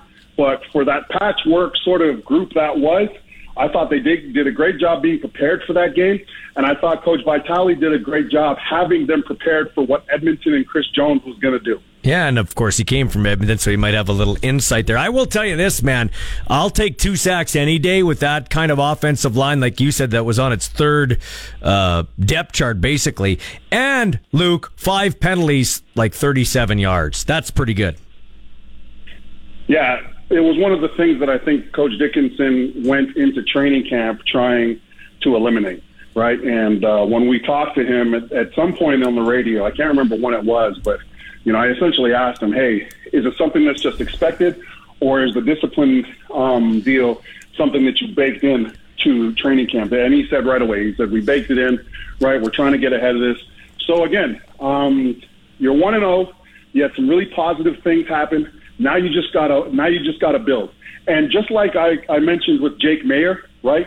Like Jake Mayer, they didn't pay him to not have a bad day in Calgary. They paid him to build off his bad days and come back and look like an all-star the next game, right? There's some high-paid players on the Riders that aren't being paid to have a bad day. They're being paid to adjust and get better for the next game out. And I think that should, again, we should be fairly enthusiastic about this team's opportunity. A lot's got to go right, just like a lot had to go right last night. But again, I think this team can compete if they get their mind right.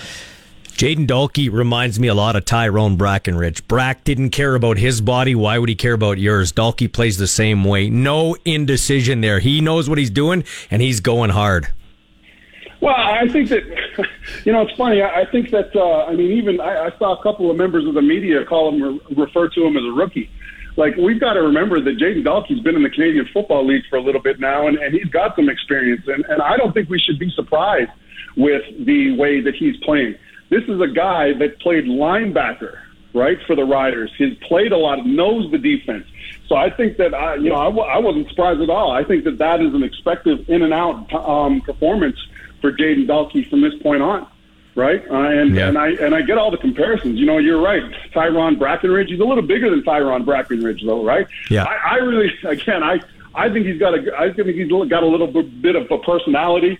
I know my buddy Waz texted me last night. He's like, man, reminds me a lot of Craig Butler. And I said, nah, Butler was, he's a little bit of a cardboard guy, right? But like Dalke has a personality. I like him to a guy I played with, like Scott Gordon. But again, this is the first Prince of Leduc, And game one at starting safety, it was a great performance. Well, I'm going to go on the record right now off the top of my head. I don't know if he's the best, but I can't think of anybody better at halfback. The second toughest position to play in the CFL besides quarterback is that boundary halfback. And I will say Rolan Milligan is a flat-out stud. Yeah, and Rolan Milligan, we shouldn't be surprised either, right? I think that this is a guy that just understands how to be a great pro. You know, he doesn't give the greatest interviews. You know, we tried to get a little bit out of him in the post-game interview. And the reason he doesn't get great interviews is because he's just a pro's pro. He's there to put in the work. He's there to do everything right? And he's there to win. And I think that when we talked in training camp about that defense starting to rally around the right guys, right, like Robertson, like Lanier, put Milligan in there as one of those leaders with Larry Dean, right? Because he's a guy that is here to do right. He loves playing football. And I think that that's another performance we can expect week in and week out from a guy like Rolan Milligan. Hey, what do you like, before we wrap up the defense, what do you like about what you're seeing from the defensive line? Well, you know, I really, again, I was on record as not liking Anthony Lanier being moved out. You know, but after I talked to Coach Kalstedt, you know, and he talked about, you know, keeping Lanier free of double teams and giving him a better two-way go from that boundary side in. And then I saw him play yesterday, and he was a wrecking ball. There are some things that he's going to have to get used to in terms of steps and in terms of the, you know, for instance, the RPO and not getting sucked up field on the quarterback handoff mesh. But those will come. Like, those will, but I think that, you know, moving him out was really a product of guys like DeMarcus Christmas and Miles Brown being ready. And thank goodness Micah Johnson was healthy, because Micah made a difference. That is one of the more that's going to be one of the more physical defensive fronts in the game. And I'll tell you what, the more we watch Brian Cox Jr., the more you're starting to learn about him and his mentality and his attitude. That is a physical guy, right? You know, I remember there's always these young guys when I was in the Rider camp, right? And some of them wouldn't catch on to the pro playbooks right away, right? But the ones that lasted were just willing to just hit anything and remove the top off anything that was in front of them. And Brian Cox is like that. Those plays will come. Like, the playbook will come for him. But as long as he's willing to do the physical work, he's going to be fine. And yesterday there was a, you know, we saw it time and time again when he was getting reps.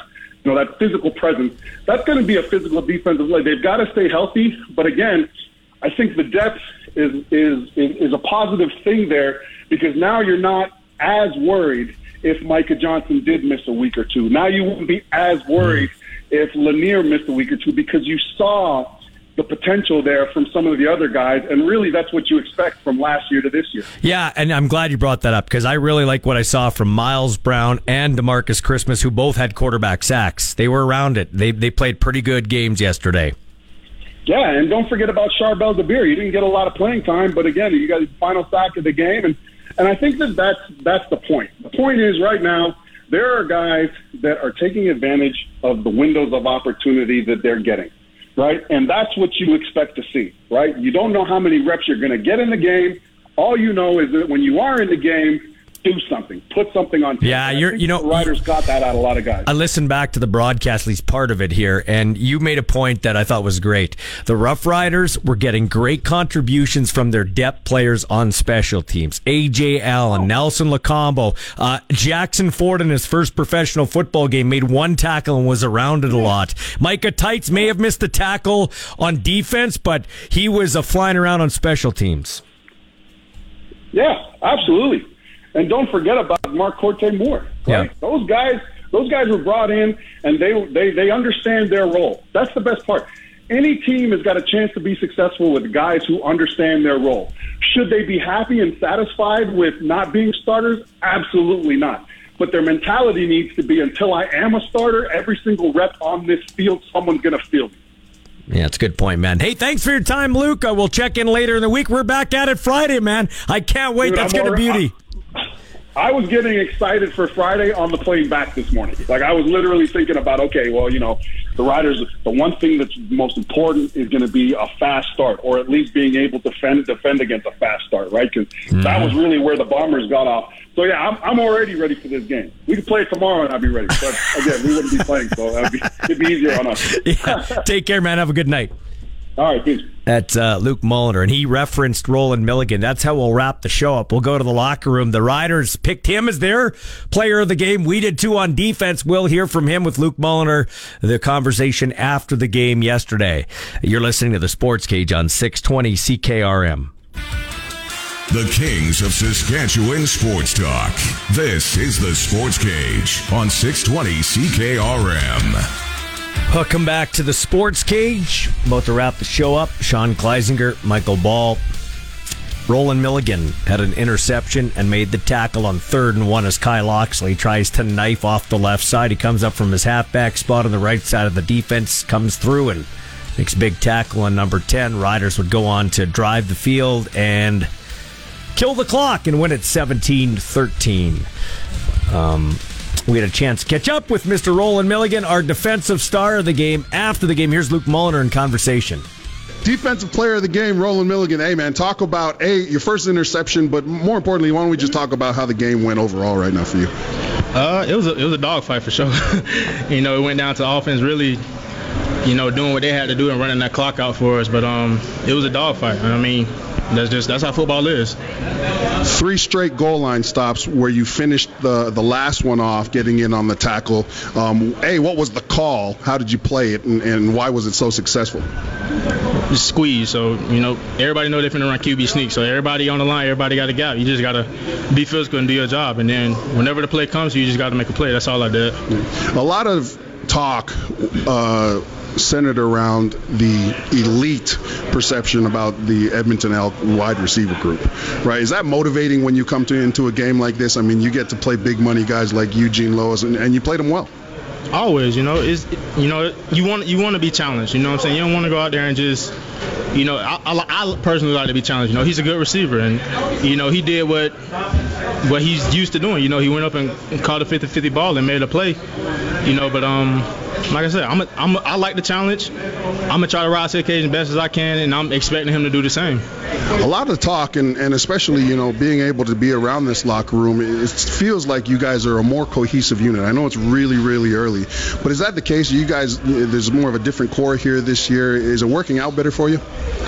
I mean, it's just how we wanted to come in. You know, last year was disappointing, you know, and this year coming in, you know, we don't want to face that same type of disappointment. So, you know, we're trying to hold each other accountable more than we did last year. We're, like I said, everybody's just doing their job and being where they're supposed to be, doing the things they're supposed to be on and off the field. You're in a different position as a leader now.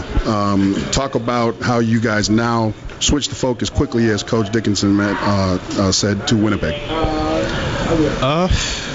I mean, you know, we just won a game, so we're gonna enjoy it for tonight. But you know, it's one game out of 18, so we got to be ready to start preparing for the next game. You know, everybody know who Winnipeg is, so you know they gonna bring everything they got every time they step on the field. So we got to be able to match that intensity and make the plays that we got to make to win. Great job today, man. Stand up, 1-0. That is Rolan Milligan.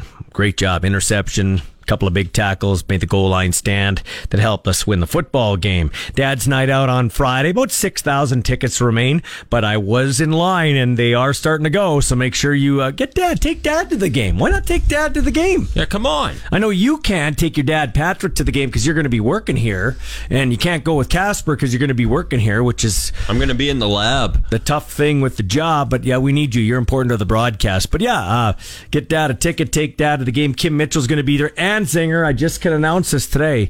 There's going to be a guaranteed 50-50, no less than 100,000 G's. Ooh. Courtesy of the Saskatchewan Roughrider Foundation. Mm-hmm. So keep that in mind. You can buy online. You can buy, obviously, in person, but easiest online at the Rider website, riderville.com. Yeah, the Saskatchewan Roughrider 50-50 has been seeded, S-E-D, SEEDED, and we'll have a guaranteed jackpot of $100,000. We had a great show today. Coach Craig Dickinson with some great comments. You can check that out in podcast form. Got this text to wrap the show up. Arnold said he was really happy to see the Rough Riders stay on side at the goal line. Yeah, they had problems with that last year. I was worried about it too. In fact, right before they stopped them, I yelled, "Hey, stay on side, fellas!" And they did. So I'm with you, Arnold. Nick Marshall almost went offside. Almost, but he timed it perfectly. Almost. Ballsy, what was the deal on the Milligan interference penalty? He got a hold of his hand. His hand, but like it was a contact, illegal contact penalty upgraded to pass interference. Coach was going to challenge. Should have asked him that. I'm sorry I didn't. I'll try to get information on that and report back to you tomorrow. But thank you for your text. Make sure you text in tomorrow. And thanks for following the show. You can check it out in podcast form when the great Sean Kleisinger puts it up. And wherever you go get your podcast, please like and give us a good review. We'd like to know that you're listening and enjoying the work we do here on your voice of Saskatchewan, your voice of Rough Rider football, and your voice of the CFL, 620 CKRM. We'll talk to you tomorrow. Today's Sports Cage has come to a close. Miss a segment? Download or stream the podcast now at sportscage.ca. Get your sports straight from the source, 620 CKRM.